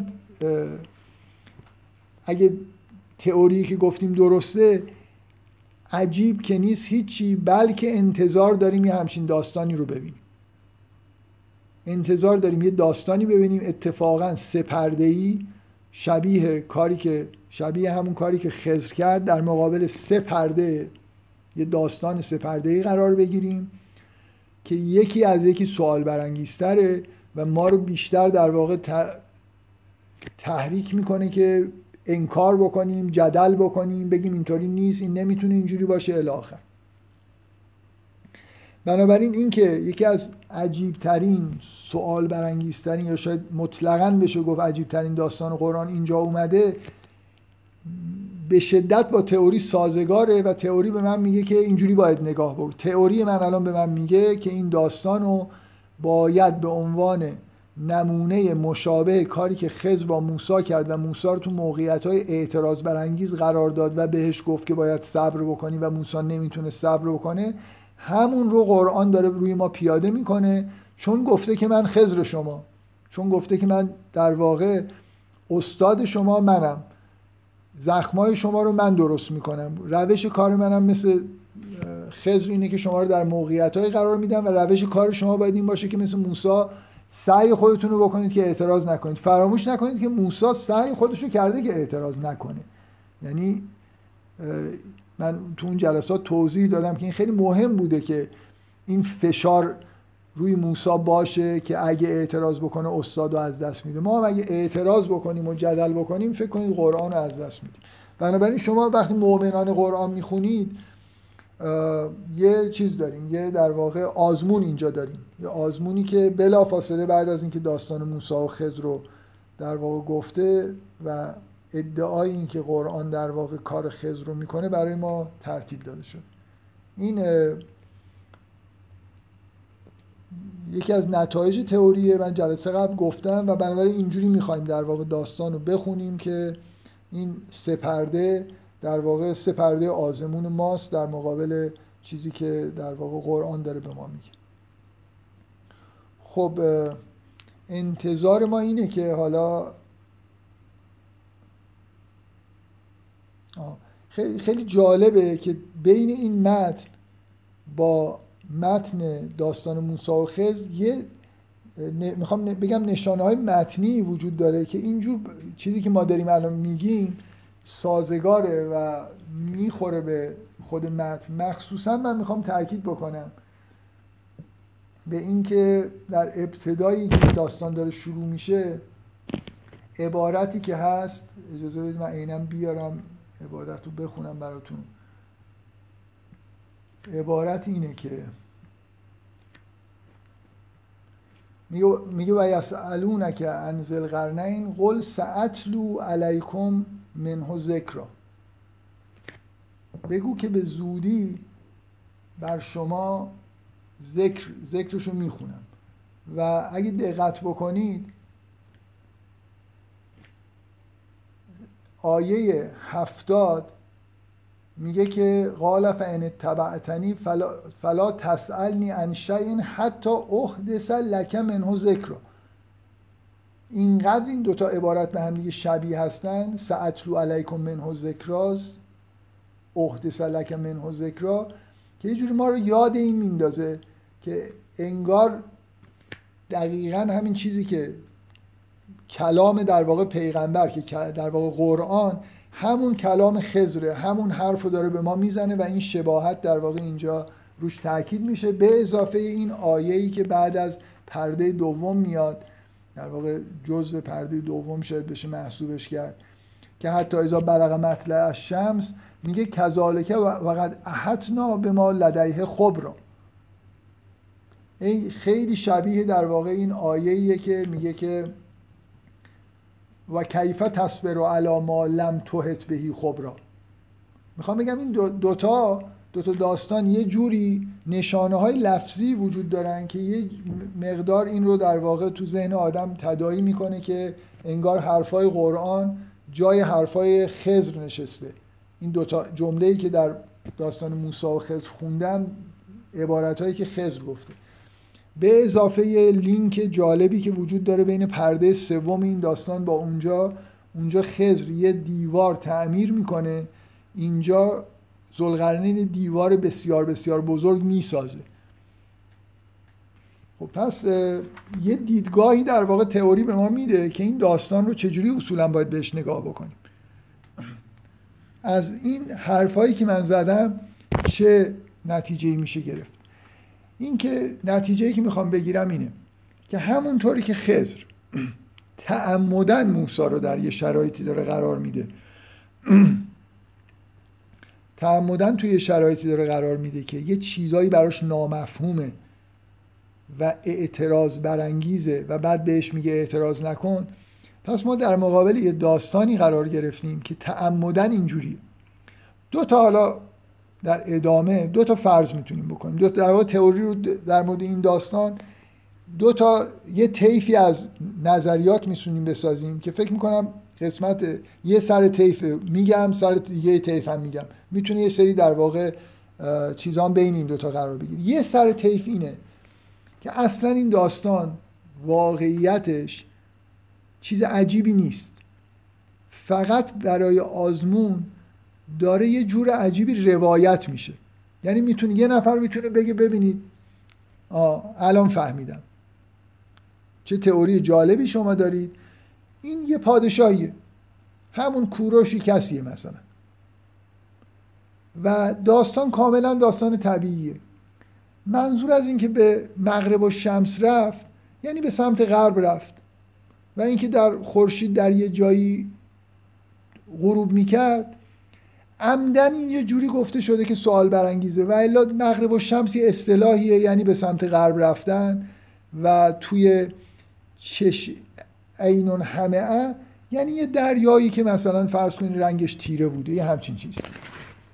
واژه‌های استخدام شدن و شیوهی برای بیان روایت در واقع به کار گرفته شده، در حالی که کار بسیار طبیعی انجام شده. یه نفر به سمت غرب رفته و در یه جایی صحنه غروب خورشید رو دیده، و مثلا فرض کنید اونجا آدمایی بودن، حالا ممکنه داستانی داشتن که این مجازات بودن یا نبودن، و یه دیالوگی اونجا شکل گرفته، و اصلا هیچ چیز نه ماورای طبیعی وجود داره، هیچ چی نیست به غیر از اینکه یه صحنه طبیعیه، فقط و فقط با ابهام و به طور تعمدی غامض و اشتباه برانگیز به طور عمدی داره روایت میشه تا شما یاد بگیرید که اعتراض نکنید، تا شما صبر بکنید، تا یاد بگیرید که قرآن رو چجوری باید خوند. اگه مؤمن هستید یه مقدار صبر کنید تا یه نفر همین تئوری رو بهتون بگی که شما بفهمید. ببینید خود فهمیدن این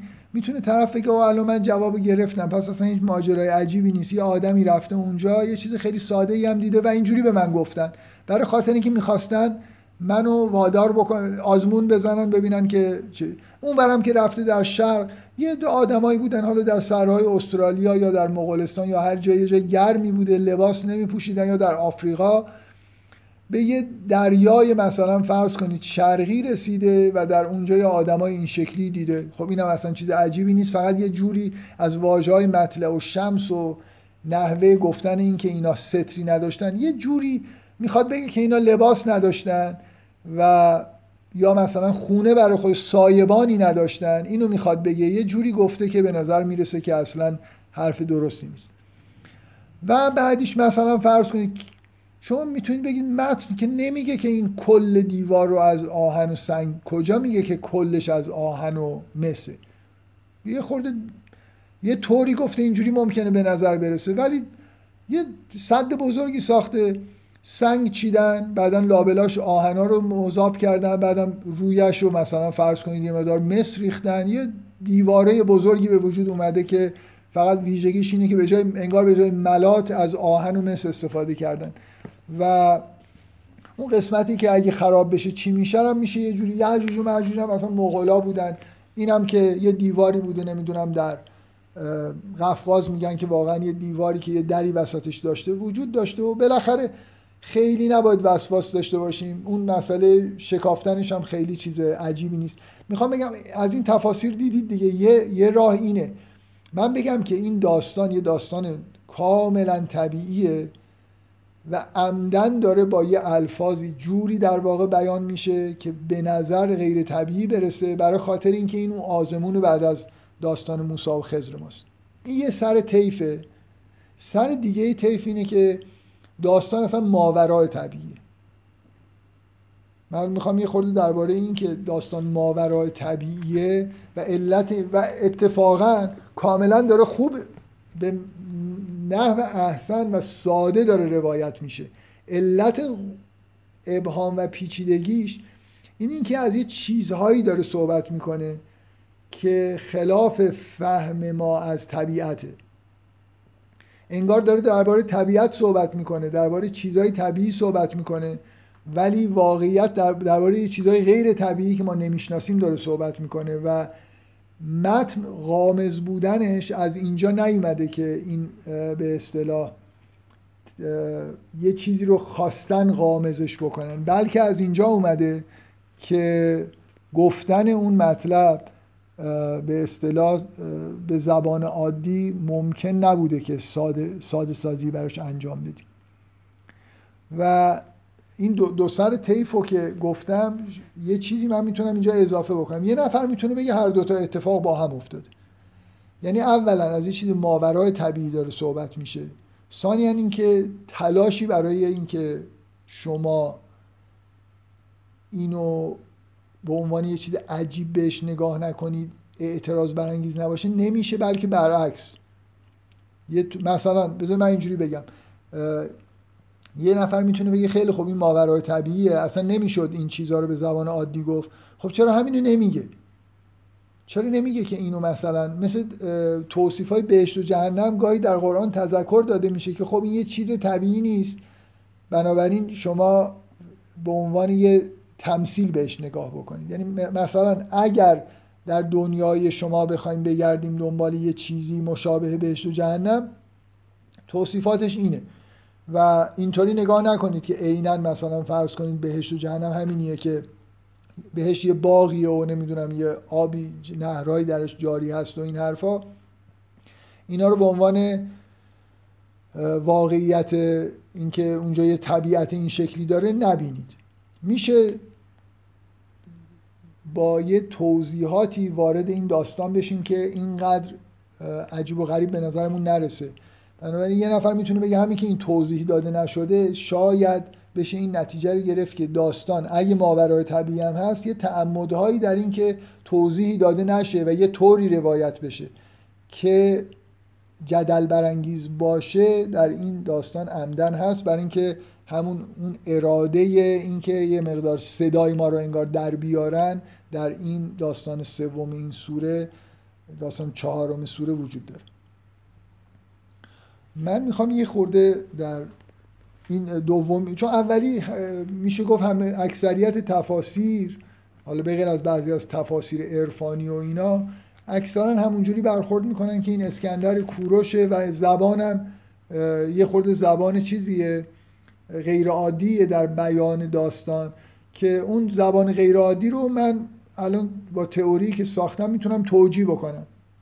میخوام بگم یه, یه راه حل بنابراین برای داستان ذوالقرنین پیدا شد با توضیحاتی که تا حالا دیدم، اونم همون سر طیفو بگیریم، بگیم اینا یه چیز خیلی طبیعیه منتها با زبان غامض به طور عمدی. حالا من میخوام در این دومین نظریه رو که این اصلا طبیعی نیست و طبیعی هم روایت نمیشه، یعنی عمدن هم شاید توش یه مغلق گویی و ابهام‌زایی وجود داشته، از این موضع خورده صحبت بکنم. نکته اول میخوام بگم این با تئوری ما سازگارتر، به دلایلی که سعی میکنم الان توضیح بدم. بنابراین باز به عنوان یه آدم مؤمن به تئوری خودم باید بیشتر گرایش پیدا بکنم به این سر طیف. چرا؟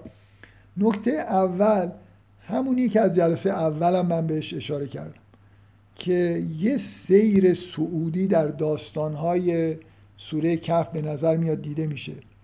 اونم اینه که از یه آدمایی که تازه مؤمن هستن، در ابتدای راه هستن و در دهانه غار هستن شروع میکنیم که التیامشون هم همونطوری که جلسه قبل گفتم با یه روش نزدیک خوابه که برای همه ما اتفاق میفته. بنابراین خیلی بجز اینکه یه خواب طولانی و حالا غیر طبیعی در واقع دارن، رشدشون در اثر یه چیز کم و بیش طبیعی اتفاق میفته که ما باش آشنا هستیم. در میانه راه اون شور و هیجان رشد و سیر و سلوکی که داریم میبینیم و یه استاد بسیار عجیب و غریبی با یه توانایی‌های استثنایی رو دیدیم که حالا انتظار از این تئوری انتظار میره که داستان بعدی در اعماق غار در یه جایی در واقع ورای این سیر و سلوکی که موسی و خضر با هم دیگه داشتن داره اتفاق میفته. مثلا موسی رو در اوج رشد ببینم یا یه انسانی رو ببینم که به انتهای مثلا سیر و سلوک خودش رسیده، این با تئوری سازگارتره تا اینکه کوروش کبیر یا نمیدونم اسکندر کبیر رو ببینم. چه مناسبتی داره که من اگه میخوام یه داستان در ادامه این داستانهای معنوی، اگه میخوام یه داستان سوال برانگیزی بگم، چرا برم سراغ یه پادشاه و بعدن اونجا خب از یکی از اولیا یه چیزی نقل بکنم که سوال برانگیز باشه؟ اگه هدف همون پذیرفتیم که یه داستان آزمون ماننده در سه پرده، سه پرده از یکی از اولیاء خدا، این مناسب تره دیگه. یعنی من میخوام بگم ادامه داستان موسی و خضر با یه انسانی که رشد یافته تر از همه اینایی که تا حالا دیدم با تئوری من سازگارتر. این نکته اول. نکته دوم این که یه لینکایی بین این داستان و اون دوتا داستان اول هست، مثل مسئله دیوار در پرده سوم که من قبلا هم اشاره کردم بهش توی جلسه ای. شما اصلا انگار تعمد واضحی وجود داره که ذوالقرنین مرتبهش بالاتر از خضره، برای خاطر این که شما خضر رو میبینید که داره یه دیوار فکستنی رو تعمیر میکنه و در پرده سوم اینجا اولا امکان نداره یه نفر این دو تا داستان رو بخونه، کنار هم بذاره این دو تا دیوار که اینجا داره ساخته میشه و اونجا تعمیر میشه اینا تو ذهنش و هم دیگه لینک نشن، هر دوتا تو پرده سومن و این عمل مشابه خضر انجام میده، اینم داره انجام میده. اون یه دیوار در حال ویرانی رو تعمیر میکنه و این داره بین دو, س... دو کوه دیوار علم میکنه. مثل اینه که ب... بفهمیم که ذوالقرنین چقدر انگار پیشرفته تر و کاری که داره میکنه بالاتر از کاری که خضر داره انجام میده. یه مقایسه پیش میاد، مثل اینکه اگه بخوایم ردیف بکنیم که اون جوانان اصحاب کهف و رقیم در ابتدای راه هستن، بعد یه فتایی و اینا رو قبلا گفتم که همراه موسی هست، بعد خود موسی، بعد خضر و نهایتا ذوالقرنین، این ترتیب سعودی از داستان‌ها یه جوری لینک‌هایی وجود داره بین داستان‌ها که اینو در واقع به من میگه یه لینکی بین حداقل یه لینکی بین این داستان با داستان قبل هست. اینم مسئله دیواره که خیلی واضحه و یه همچین چیزی رو به ذهن آدم متبادر می‌کنه. نکته دیگه خورشیده. خورشید در داستان اصحاب کهف و خورشید در داستان ذوالقرنین نقش بازی میکنن. شما اگه یه مقدار با زبان قرآن آشنا باشید اینو متوجه باید بشید که صد درصد اینجا تعمد وجود داره. به این آیه های خورشید در داستان اصحاب کهف دقت بکنید. میگه که میگه میگه و تر شمس اذا طلعت، خورشید اونگاه که طلوع میکرد اینطوری میشد. بعد و اذا غربت، وقتی غروب. چند بار در قرآن واژه طلوع خورشید و غروب خورشید رو دیدید که در داستان اصحاب کهف میبینید؟ میتونست از واژه های طلوع و غروب استفاده نکنه. این توصیف و در واقع تابلویی که داره ترسیم میکنه رو بدون این واژه ها به کار ببره، تو کارو انجام بده، در حالی که این تعمدن روی واژه واژه طلعت و غربت میاره و وارد داستان ذوالقرنین که میشید حرف از مغرب و شمس و مطلع و شمس. خورشید در دو پرده اول نقش اصلی رو انگار داره بازی میکنه. اصلا این داره همراه با خورشید به سرچشمه های خورشید در واقع در ابتدا و انتهای خورشید میرسه و این شما رو به یه جور چجوری بگم اغراق آمیزی به تفاوت بین جایگاه ذوالقرنین و اصحاب کهفی که در ابتدا هستن یه جوری براتون اینو تداعی میکنه. اونجا اونا توی دور از خورشید در تاریکی غار هستن، خورشید داره برای خودش طلوع و غروب میکنه و اونا اونجا دارن انگار با طلوع و غروب این یه جوری میچرخن، فقط یه حالت منفعلانه ای دارن، تابع خورشیدن انگار. نمیدونم چجوری اینو بیان بکنم.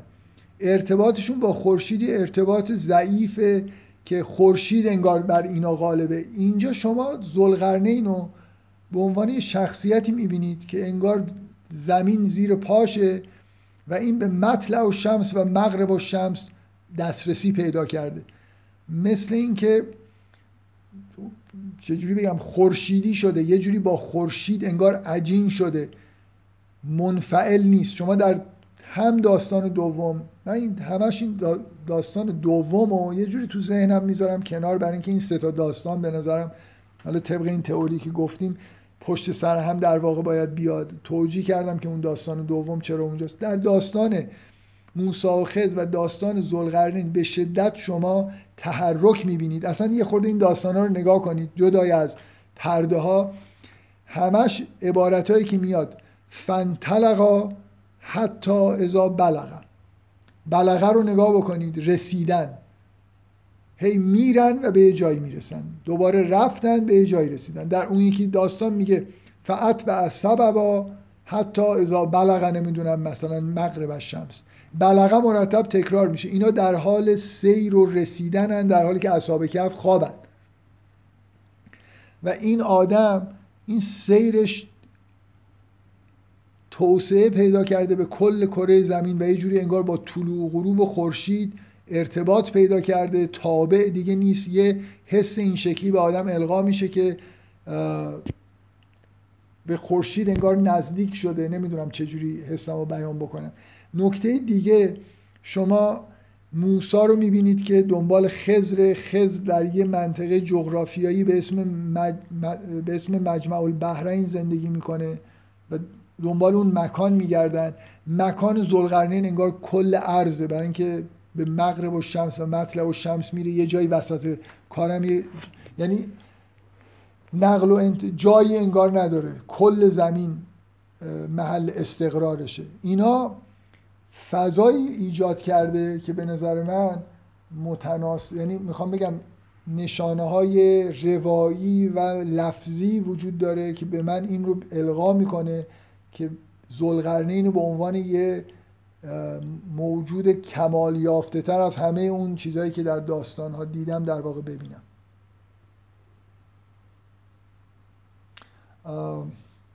پس این یه نکته در مورد این که تئوریا بیشتر منو به این سمت میبره که با یه آدم معنوی بسیار سطح بالا سر کار داشته باشم، نه با یه آدمی در حد مثلا فرض کن یه پادشاه معمولی.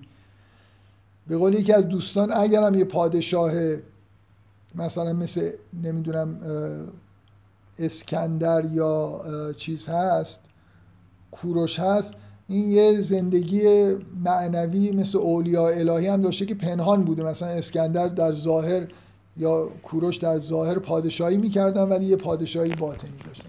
پس اگه پا... بالاخره اگه پادشاه هست، پادشاه معنویه، از اولیاء بسیار پیشرفته است. میخوام بگم حتی اگه این توصیفای من درست باشه، باید انتظار داشته باشیم که نهایت سیر بشر رو ببینیم. ذوالقرنین به قول عرفا انسان کامل باشه. به قول، میخوام الفاظ عرفا رو نخواهیم به کار ببریم، با الفاظ قرآنی اگه بخوایم صحبت بکنیم، ذوالقرنین باید یه نمونه‌ای از خلیفت الله باشه در عرض. ما هممون کاندید خلیفت اللهی در عرض بودیم، ولی اون مو...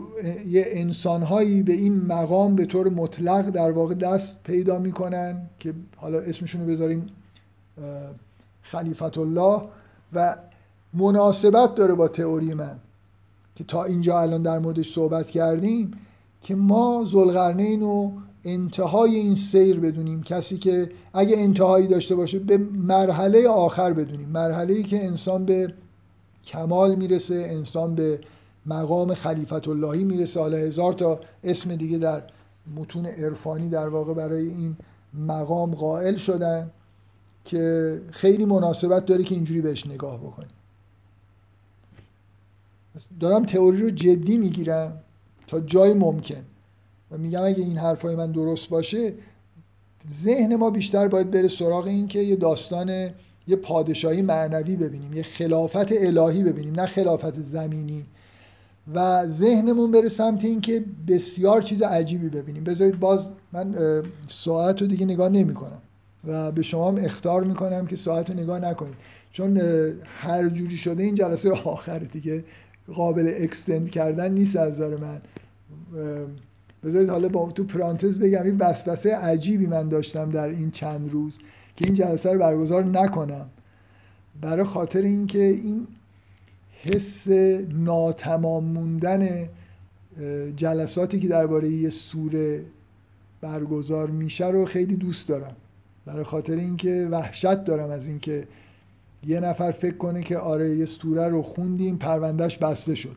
من دوست دارم که پرونده باز کنم نه ببندم. خیلی اگه یه ذره بیشتر درباره داستان ذوالقرنین جلسه قبل گفته بودم این کارو میکردم، ولی دیگه زیادی احساس کردم یه کار خیلی چی میگن شاز دیگه، ولی واقعا چندین بار فکر کردم و وسوسه شدم که اعلام بکنم که به دلایل نامعلومی این جلسه برگزار نمیشه. اینا دلایلش که معلومه، شما احتمالاً میفهمید. حالا تعجب نکنید اگه یه دفعه بگم که خب قطع شد، مثلا جلسه تموم شد، به یه جایی که رسیدیم. حالا این قول بدید که بحثارها، یه ایدهی به ذهنم رسیده که بعدا میگم که چرا باعث شد که دیگه این فکر وسوسه انگیز رو بذارم کنار. اگه لطف کنید یادداشت نکردم اینو، یه نفر آخرش یادآوری بکنه که چجوری این فکر از ذهن من کنار رفته. خب خیلی چیزا مونده که ما نخواهیم رسید، ولی اشکال نداره. خب در مورد چی داشتم صحبت میکردم که تئوری رو اگه در نظر بگیریم دنبالی همچین چیزی باید باشیم. بیایید حالا یه خورده برگردیم ببینیم ما در مورد خلیفت الله بودن و این حرفا. فرض کنید که الان با یه همچین وضعیتی مواجه هستیم، میدونیم که ذوالقرنین یه انسان در نهایت رشد و کمال. خب بیایید یه خورده به این فکر بکنید که به داستان موسی و خضر نگاه کنید. مشکل موسی چیه؟ مشکل موسی اینه که یه چیزایی میدونه، مثلا از شریعت، به قول یه درسم من یه جایی یادم نیست کجا خوندم که میگفت که در قرآن موسی اصلا نماد شریعته. من قبلا خودم این حرف رو زیاد زدم که اصلا دین یهود دین شریعته، در اون دو قطبی شریعت و تشریع و تکوین یهودیت تمایل به قطب تشریع داره، در حالی که مسیحیت تکوینه. حالا اسلام اینجا در واقع یه جوری تلفیق تشریع و تکوینه. این تمایل به تشریع واقعا دیده میشه دیگه، یه تشریع شرع بسیار بسیار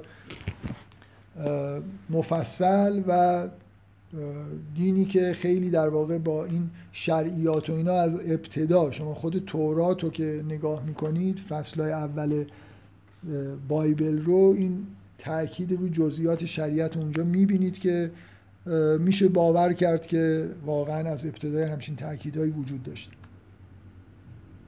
خب موسی حالا در جوان، در هر وقتی که هست، موسی چیزی که مشکل براش ایجاد میکنه اینه که مثل اینکه یه سری قواعد اخلاقی، یه سری مسائل شرعی، مثل اینکه کسی رو نباید بدون اینکه کسی دیگر رو کشته باشه به قتل رسون، تو ذهنش هست و اینا رو درست میدونه و بعد خلافش رو از خضر میبینه و اعتراض میکنه. بنابراین مشکل اینه مشکل اینه که یه علم محدودی در واقع وجود داره در ذهن موسی که یه جوری انگار بهش ایمان داره، فکر میکنه که درست میفهمه دیگه دیگه این که بدیهیه که کسی رو نباید کشت و نمیتونه در مقابل عملی که خضر انجام میده در واقع خودش رو کنترل بکنه. البته حالا اون توصیفی که من کردم دلیل واقعی چیزی در ناخودآگاهشه، ولی بالاخره اون چیزی که باعث میشه که این بتونه ظاهر بشه این اعتراض اینه که واقعا احساس میکنه که اونجا یه خطای بزرگی داره صورت میگیره. پس مسئله اینه که من یه چیزایی رو فکر میکنم درسته، فکر میکنم درست میفهمم و خبر ندارم از اینکه این, این چیزایی که من دارم میفهمم انگار ظاهرن، باطنی دارن. یعنی این شریعت در صورتی که علم ظاهر به ظاهر داشته باشم و اینا برقراره. اگه یه علم عمیق‌تری داشته باشم، باطن رو ببینم، طور دیگه ای عمل میکنم. میتونم یه آدمی رو بدون که کسی رو کشته باشم به قتل برسونم به امر الهی. کما اینکه در واقع اصلا مثل اینکه وقتی که علمم وسعت پیدا میکنه میتونم یه سری کارهای تکوینی رو، کاری که میکروب و نمیدونم قاتل زنجیره‌ای انجام میده رو بیام خودم انجام بدم، برای خاطر اینکه من یه چیزی از باطن میدونم که شما که آدم که موسی نمیدونه، که آدمی که اهل اخلاق و شریعت به معنای متعارف هست نمیدونه. خب اگه اینجوری قیاس بکنیم، در واقع اینجوری بفهمیم ما چرا الان داریم به این داستان ذوالقرنین اعتراض میکنیم. چون ما فکر میکنیم میدونیم که خورشید چجوری طلوع و غروب میکنه. واقعا اینجوریه دیگه. الان ببینید همه حرف ما ما بر اساس علمی که فکر میکنیم درسته، بلکه مطمئنیم که درسته. ما تو ذهن خودمون صد درصد اطمینان داریم به این که خورشید از جایی طلوع نمیکنه، در جایی هم غروب نمیکنه. اگر هم غروب بکنه تو یه جایی، تو چشمه گلالود نمیره دیگه، جا نمیشه توی چشمه گلالود.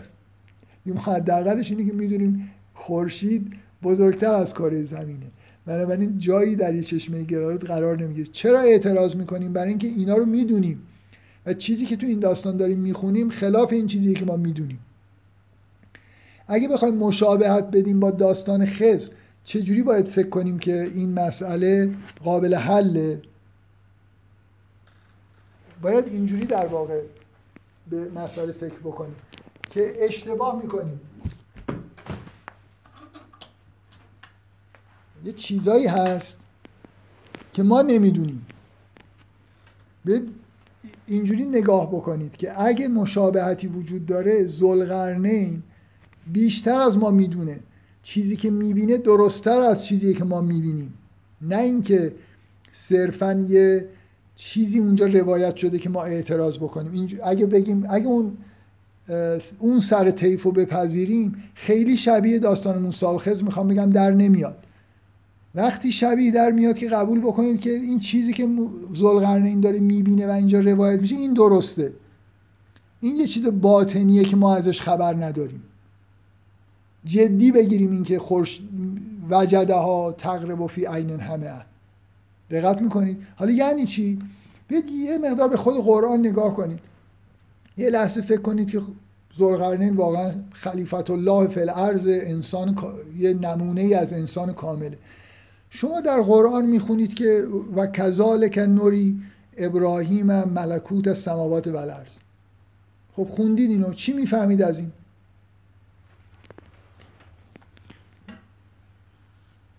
ببخشید من صدام تو این مدت الان یه نفر به من بگه مشکلی پیدا نکرد، چون این موبایله من متوجه نبودم تغییر جا داد. صدا خوب میون؟ اوکیه، فکر میکنم چیه خورده تو ضبطش شاید یه قسمتیش ضعیف شده باشه، ببخشید. پس میخوام بگم که شما یا مثلا این آیه رو نگاه کنید، اصلا از عرفان و چیزایی که عرفا گفتن، چه در اسلام چه در عرفای بقیه که اینا چیزای دیگه ای میبینن که قطعا درسته، اونا رو بذارید کنار. شما در خود قرآن میخونید که خداوند ملکوت سماوات و ارض، اینو به ابراهیم نشون داد. ملکوت ارض چیه؟ ملکوت سماوات که شامل ملکوت خورشید میشه یعنی چی؟ از این آیه شما باید بفهمید که یه چیزهایی به ابراهیم نشون داده شده پشت پرده ارض و سماوات که اینا ملکوت سماوات و ارضن و اینا چیزهایی که ما نمیبینیم. قطعا ذوالقرنین میبینه.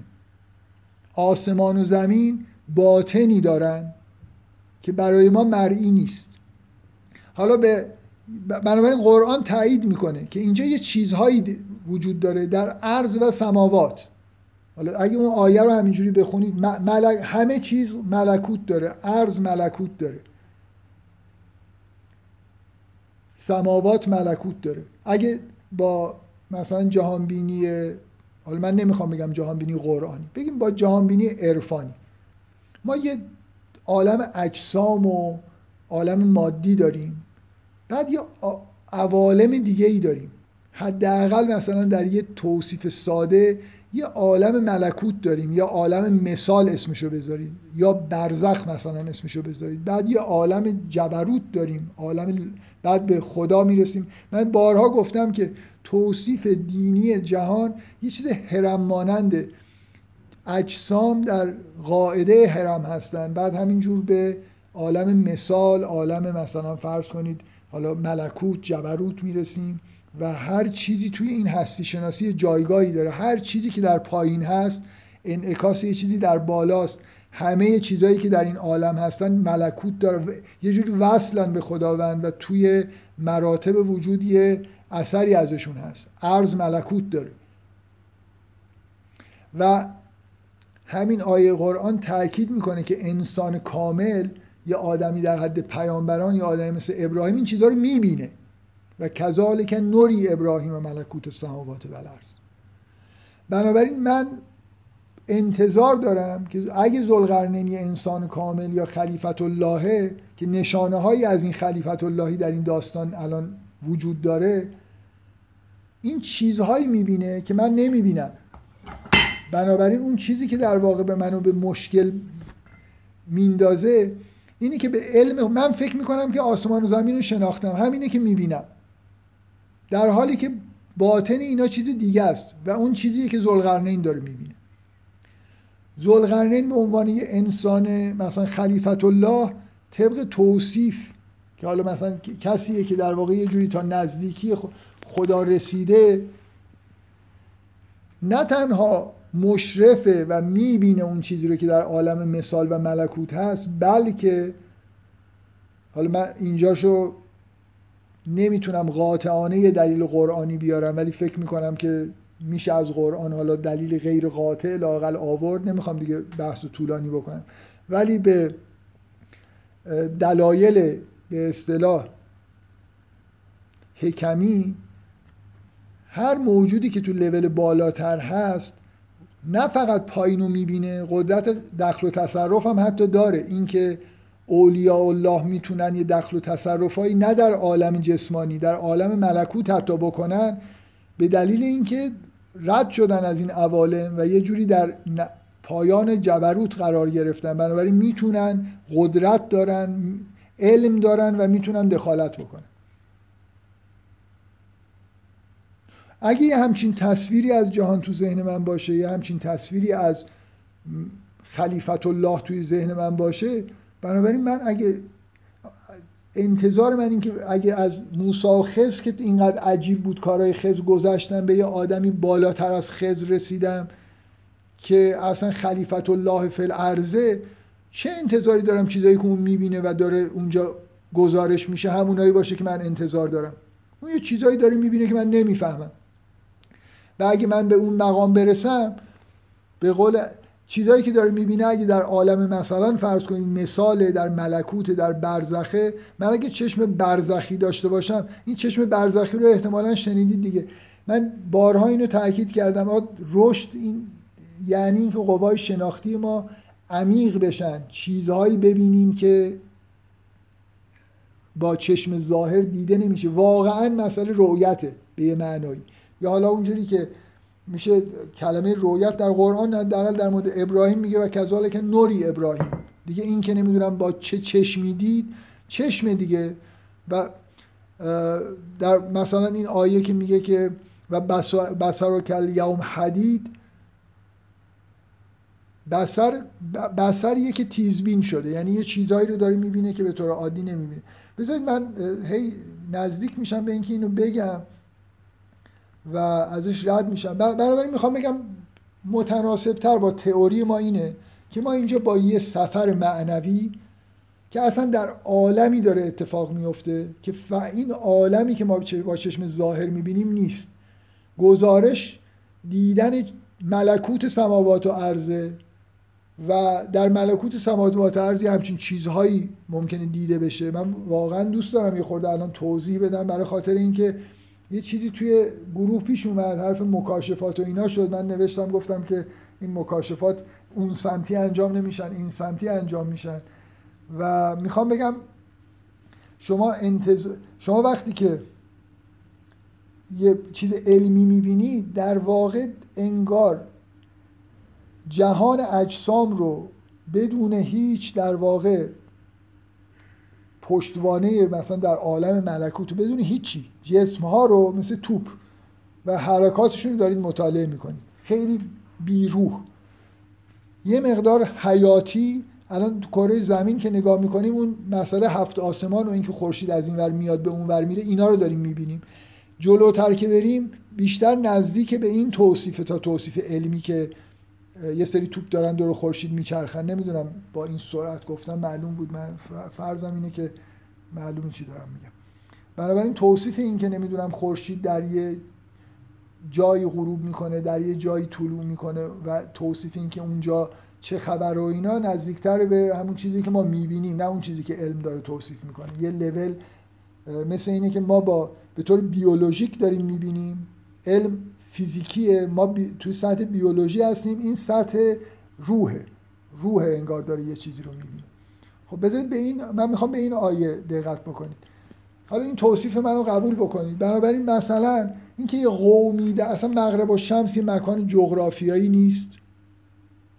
آیا این سفر در عالم ملکوت همراه با انتقال در زمین بوده؟ شاید، ولی دنبال یه جایی برای مغرب الشمس گشتن اشتباهه. اینکه بنابراین اینکه یه قومی اونجا هستن معنیش این نیست که یه عده افرادی اونجا در یه مکانی زندگی میکردن. یه خورده مسئله پیچیده تر از این حرف هست. یه مثلا یه لحظه فکر کنید که مغرب الشمس یعنی نمیدونم واقعا چه جوری. اگه مثلا این قومی که این قومی که اونجا دیده ذوالقرنین افرادی باشن که همون روز مردن، خب، و در عالم برزخ به سر میبرن، آیا اصطلاح قوم به کار بردن براشون اشکالی داره؟ میخوام بگم یه قومی اونجا بودن، آیا معنیش اینه که اینا یه جمع شهری داشتن؟ یه عده‌ای، گروهی گروهی در مغرب و شمس بودن. بعد این آیاتو نگاه کنید، میگه که و وجد عندها قوما قلنا یا ذوالقرنین اما ان تعذب و اما ان تتخذ فیهم حسنا. ببین واقعا من فکر کنم یکی از کلیدی ترین قسمت های داستان اینه. به نظرتون نمیاد که بعد ببین ذوالقرنین چی جواب میده؟ قال اما من ظلم فسوف نعذبه ثم یرد الی ربه فیعذبه عذابا نکرا و اما من آمن و عمل صالحا فله جزاء الحسنی و سنقول له من امرنا یسرا. برعکس نشده. نباید از خدا بپرسیم که با اینا میخوای اینا رو عذاب بکنی، یا چون اصلا مسئله به نظر میرسه مثل عذاب، مسئله عذاب اخرویه، نه عذاب. اصلا عبارت هایی که ذوالقرنین میگه اون چیزایی که انتظار داریم خدا بگه و انتظار داریم یه نفر از خدا بپرسه که آیا اینا قرار عذاب بشن یا نه. خدا از ذوالقرنین داره میپرسه که اینا رو عذاب میکنی یا درشون. این مسئله این که من میگم خلیفت اللهی در خود متن انگار یه نشانه‌ای داره، این که خداوند از ذوالقرنین همچین سوالی میکنه، یه حسی از این که خلیفت الله یعنی مثل اینکه جان یه مقام جانشینی داره و یه جور دستش بازه برای یه سری کارا. چه کسی خلیفت الله میشه؟ کسی که به قول حالا اصطلاح عرفانی فناء فی الله داره، بنابراین همونی رو میکنه که خدا میخواد. یعنی خلیفت الله دیگه نه هوای نفسی داره، همون دستش دست خداست، چشمش چشم خداست به قول توصیفاتی که توی متون دینی هست، و رأیش رأی خداست. بنابراین هر کاری که خلیفت الله میکنه همونی که میبینید وقتی ازش میپرسه که چی کار میکنی، همون جوابی رو میده که انگار قرآن داره میگه. جای دیگه قرآن اصلا با همین الفاظ اما من آمن و عمل صالحا فله جزاء الحسنی شبیهش رو اول همین سوره دیدیم. کلام ذوالقرنین این کلام خداست، رأیش رأی خداست، کاری که میکنم خلیف... کسی خلیفت الله میشه که دیگه هیچ چیزی غیر از خدا درش نمونده باشه، بنابراین به این مقامی میرسه که میتونه جای خداوند کارایی بکنه. کما اینکه خضر در یه همچین مقامی حداقل به طور محدود بود، اینجا انگار مقام هر کسی در اون روز مرده، شا... شاید من اصلا نمیخوام بگم اینا رو جزء تئوری حساب نکنید، میخوام بگم وقتی میشنوید قوم یه گروهی هستن، این گروه کیا هستن؟ شاید آدمایی که اون روز مردن، در همون بیست و چهار ساعت از دنیا رفتن و حالا حرف اینه که اینا باید عذاب بشن در این حالت برزخی یا نه، و ذوالقرنین داره یه حکمی میده بهشون در موردشون. و همینطور در مورد مثلا فرض کن مطلع شمس هم همینجور در نظر بگیرید، جایی که یه خورده به نظر میرسه زمینی تره اینی که بین دو تا صد یه دیوار ساخته میشه. من الان چند دقیقه قبل از جلسه گشتم پیدا نکردم، در بعضی از تفاسیر اومده این میگن این دیوار نامرئیه. شما یه, یه لحظه ذهنتون رو ببرید سمت این مسئله، میخوام بگم این اصلا چیز عجیبی هم نیست اگه بعضی از حرفایی که من قبلا زدم در مقابل این چیزی که الان میخوام بگم خیلی چیز، این حرف تعجب آور نباید باشه براتون. من خیلی تاکید کردم که با ظهور مسیح جهان عوض شد، تکوین، جهان تکوین، یعنی حالا من ب... یادم نیست با چه اصطلاحاتی گفتم، ولی مثل این که واقعا وقتی که مسیح به زمین اومد روح القدس باش اومد،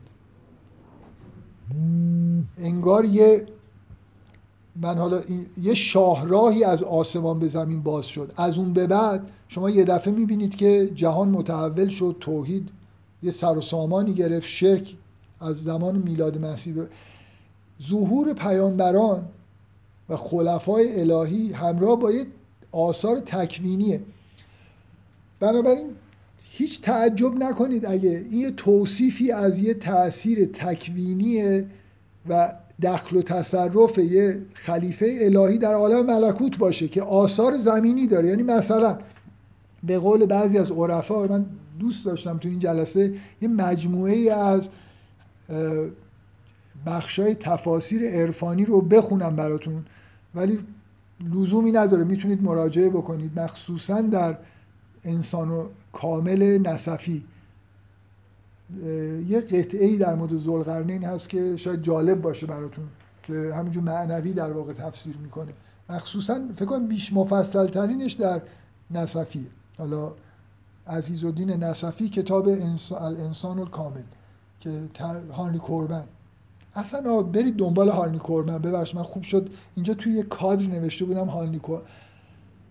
هارنی کوربن آدمیه که غرب و ول کرد اومد شرق، و اگه ازش بپرسید یه جمله جواب شما رو میده که در شرق این کشف کشف تکان دهنده، این که عوالم خیال و عالم مثال، اون چیزی که در رویاها ظاهر میشه، اینا حقیقت هستی شناسانه دارن، این تکان دهنده ترین چیزی بود که کوربن در آثار سهروردی مخصوصا دید. سهروردی هم خیلی منبع مهمیه برای این بحث‌های مربوط به عالم مثال و به اصطلاح ملکوت و این حرفا.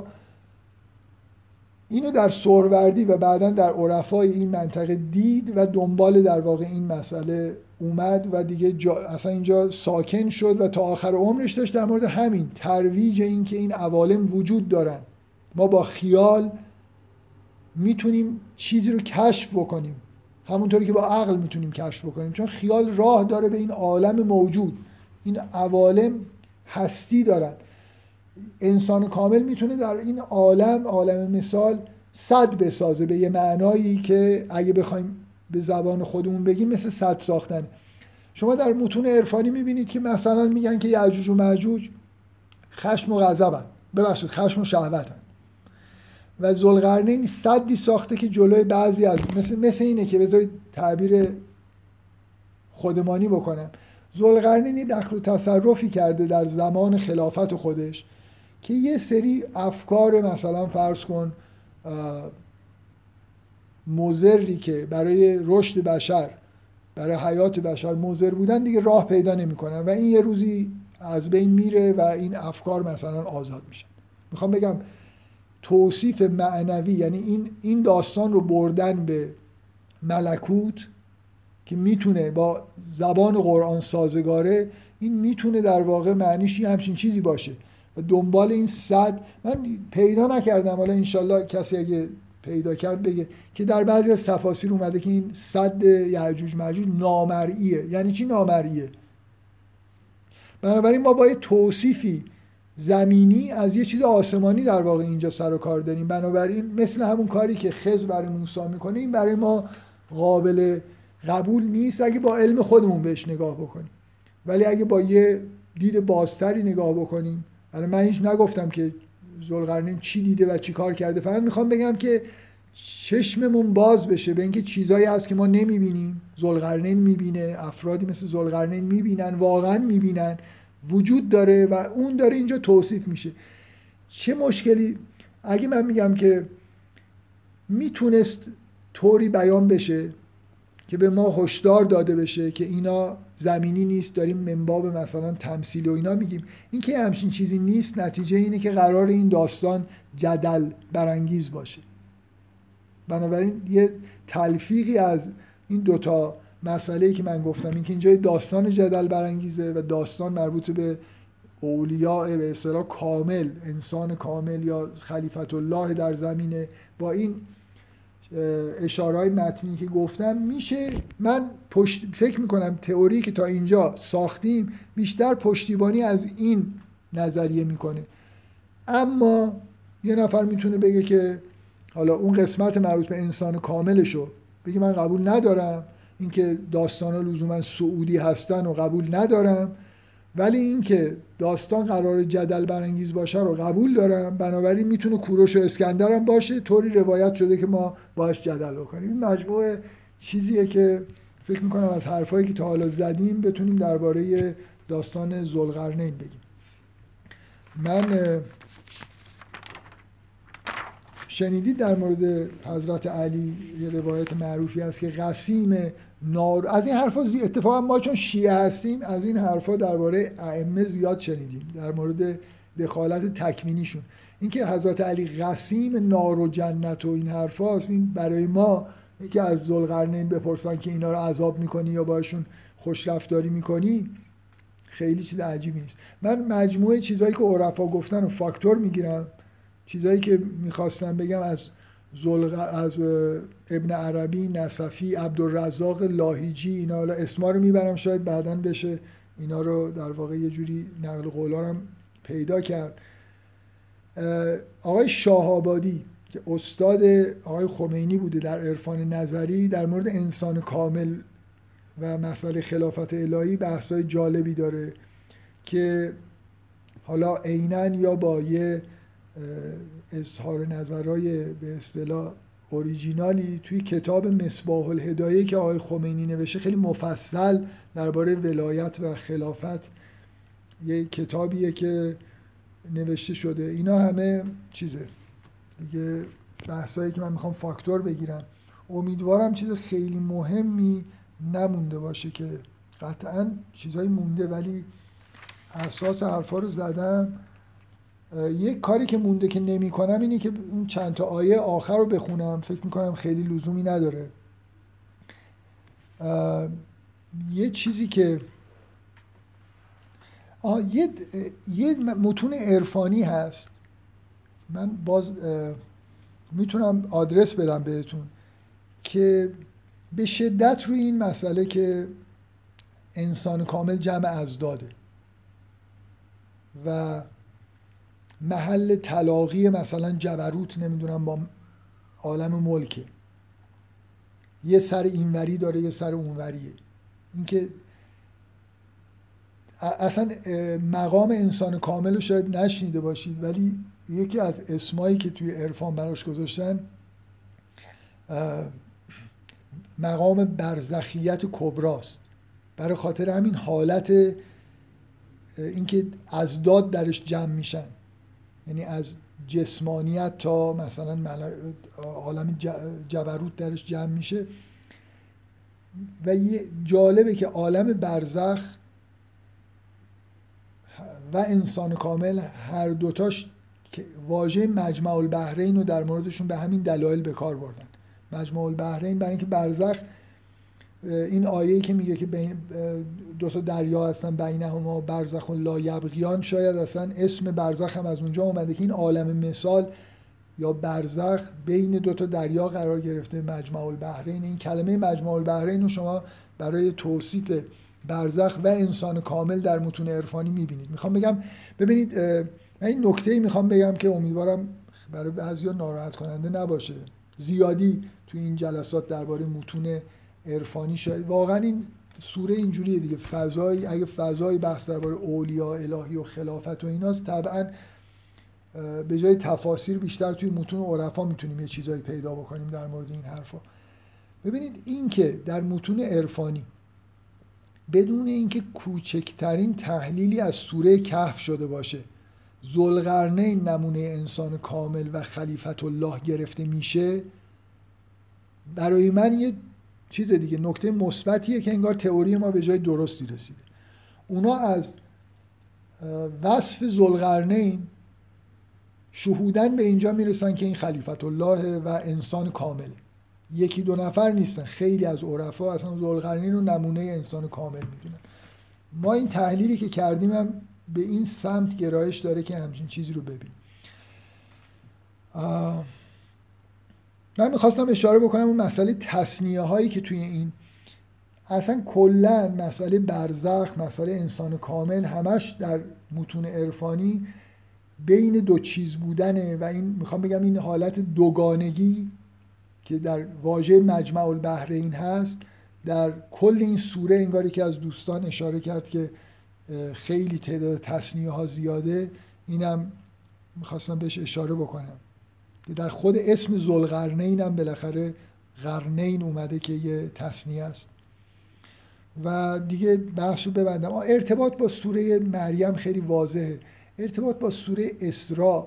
ببینید شما اگه سوره کهف محتوای نهاییش داره به شما میگه که برای رشد احتیاج به ولی مرشد دارید و ولی مرشد شما همین ولایت نبی و همین کتاب قرآنه که مرشد شماست، یعنی اگه اینو محتوای اصلی سوره کهف بگیرید، سوره کهف بگیرید اون وقت ولایت موضوع اصل، ولایت و وراثت، در واقع ولایت و سلسله اولیا موضوع سوره مریمه. اگه حرفای من در مورد سوره اسراء که فکر کنم یه جلسه فقط بوده اون رو هم جدی بگیرید، سوره اسراء درباره قرآنه و هدایت قرآن، بنابراین قرآن و ولایت در دو طرف سوره کهف قرار داره و سوره کهف درباره هر دوتای ایناست، این که قرآن در واقع ولی ماست و ما رو به رشد میرسونه. میخوام بگم با مریم بسیار نزدیکه، یعنی اصلا دو تا سوره هستن که هر دو درباره ولایت دارن بحث میکنن. با اسراء هم که موضوع اصلی به نظرم میاد قرآنه، خیلی سازگاره که کهف بین این دو تا قرار گرفته باشه. یه چیزی گفتم یه نفر به من یادآوری بکنه، بذارید یه نکته بگم اونو به من یادآوری بکنید که واقعا الان یادم نیست چی بود.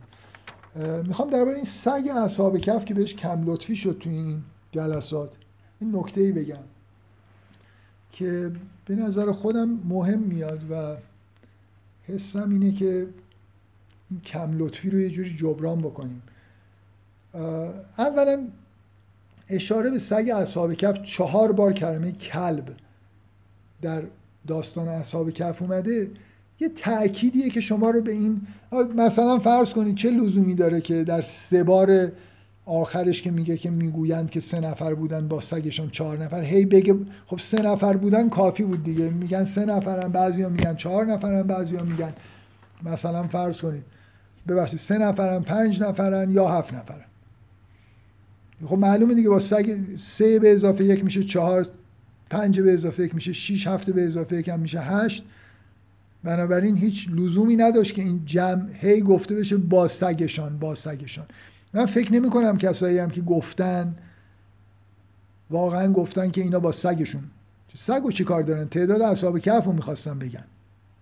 دقت میکنیم، میخوام بگم نظر ما رو جلب میکنه به این سگ، به غیر از اون توصیفی که میگه که این دم در غار بود، یه جوری بعدن اون آیه که سه بار اسم سگ توش میاد نظر ما رو جلب میکنه. و این سگ همونطوری که تو ادبیات فارسی به نظر من به درستی انعکاس پیدا کرده، مثل یه نمادی از افرادیه که جزء اولیا نیستن، رشد پیدا نکردن، به اون مراتب انسانی به معنای واقعی کلمه نرسیدن، غرایز حیوانیشون زنده مونده در طول حیاتشون، اما همراه اولیا شدن. درسته این سگه یه دونه از اولیا بیشترن توی این، ولی واقعیت اینه که اکثریت مطلق آدمایی که رستگار میشن در واقع یه جوری در موضع این در این موضع قرار دارن. افرادی که به مقام انسانی و ولایت و اینا نرسیدن، وارد اون کهف نشدن، خیلی هم پیش نرفتن، اما به نوعی در موضع پیروی و در موضع محافظت قرار گرفتن از از دین خدا. یا آدمی که از دین خدا حفاظت کرده شهید شده، این مثل فرض کنید در زمانی که داشته می جنگیده و شهید می شده هنوز راهی رو هم سیر سلوکی هم نکرده، راهی رو طی نکرده، غرایزش هم زنده بوده در هنگام مرگ، اما این آدم انگار یه جوری بهش وعده اینکه همراه اولیاس داده میشه.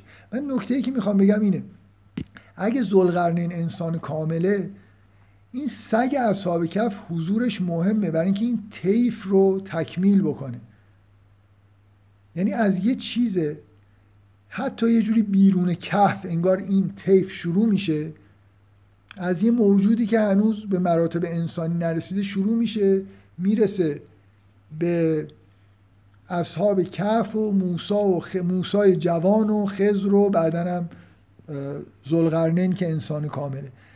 و حالا من به شوخی و جدی احساسم اینه که من اگه بخوام همزاد پنداری بکنم با این سگه میتونم همزاد پنداری بکنم تو این سوره، نه حتی با اصحاب کهف. بنابراین حضورش برای من خیلی مختنمه. به قول این آقای فامیل دور، این با حضور این سگه تو این داستان من یه افقای روشنی در مقابل خودم میبینم که اگه حضور نداشت، همش حرف اولیا بود، من جایی تو این قصه های قر... کلن تو قصه های قرآن ها، من فقط سوره کهف رو نمیگم، من نه با ابراهیم میتونم چیز کنم همزاد پنداری بکنم، نه با پیامبر اسلام، نه با هیچ کدوم از انبیا، نه با چه میدونم با, خی... با...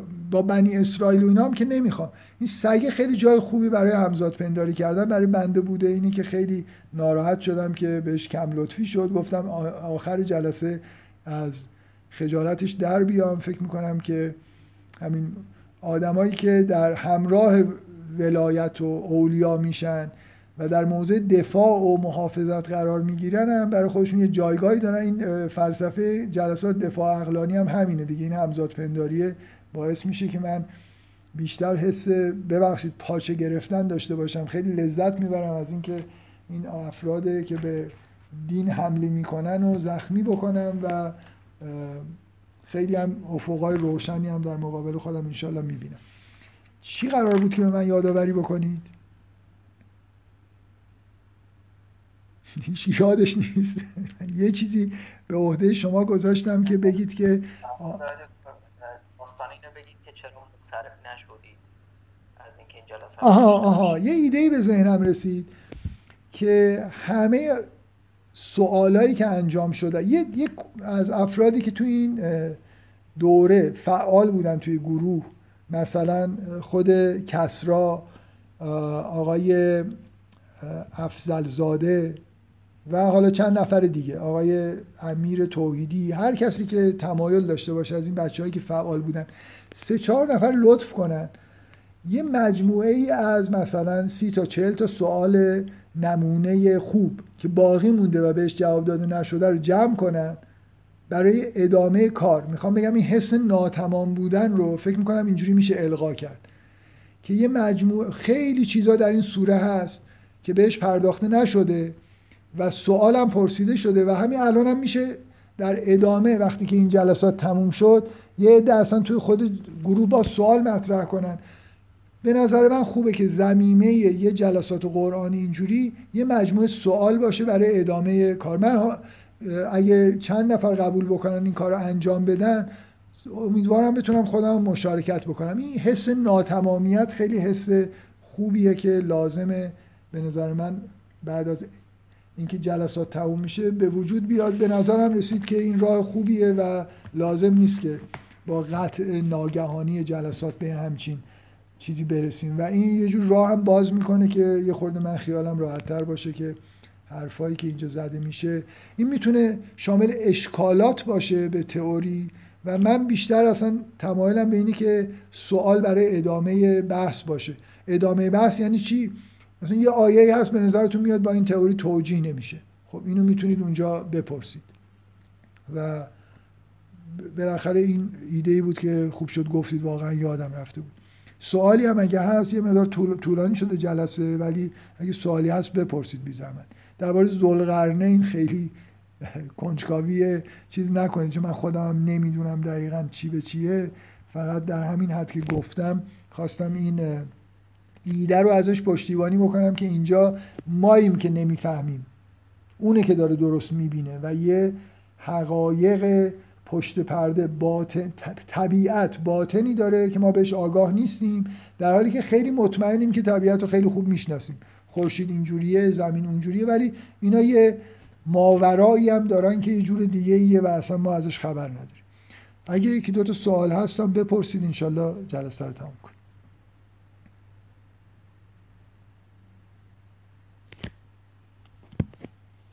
خب راضی هستید به اتمام جلسه؟ انشالله. پس حالا در مورد ادامه جلسات که طبعا دفاع عقلانی با حرفایی که آخرش به اینجا رسیدیم که من همون دفاع عقلانی رو ادامه میدم. خانم مدیر بفرمایید. ببخشید من خواستم فقط یه نکته بگم. این میگین که ممکنه این به عوالم مثلا خارج از جسمانی هم باشه، یه وقتا با ماجرای آهن و مس. آه چرا؟ آهن و مس ملکوت دارن با عرض معذرت. برای همینی که در رویاهای ما به این معناهایی را ظاهر میشن. شما به یونگ مراجعه بکنید، مخصوصا به بحث‌های کیمیاگری مراجعه بکنید. فلزات، ببین شما الان دقیقاً رفتید سراغ چیزایی که مطمئنید که دیگه آهن و مس دیگه چیز معنوی ندارن، ملکوت ندارن، در حالی که دارن. من شما رو ارجاع نمیدم به متون عرفانی، ارجاع میدم به یونگ که درباره به اصطلاح معنای سمبولیک آهن و مس و ارتباطش حالا با یه سری چیزای معنوی دیگه چیز تولید کرده، متن داره. آره آهن و مس هم معنی دارن، بنابراین اونجا ممکنه یه نفر معنی آهن و مس رو خوب بفهمه، چیز جالبی در مورد این که چه اتفاقی اونجا افتاده بتونه بگه. من ندیدم تو متون عرفانی هیچ استفاده ای از اینکه اون سد چجوری داره ساخته میشه انجام بدن، چیزی بگن. خب کسی باز نکته‌ای داره؟ باش، پس انشالله کاری که مونده اینه که اگه امکان داشته باشه یه مجموعه سوال رو تدوین بکنه. فعلا پس ختم این جلسات قرآنی این ماه رمضان، حالا در خارج ماه رمضان اعلام کنیم دیگه. موفق باشید ان شاء الله. خداحافظ.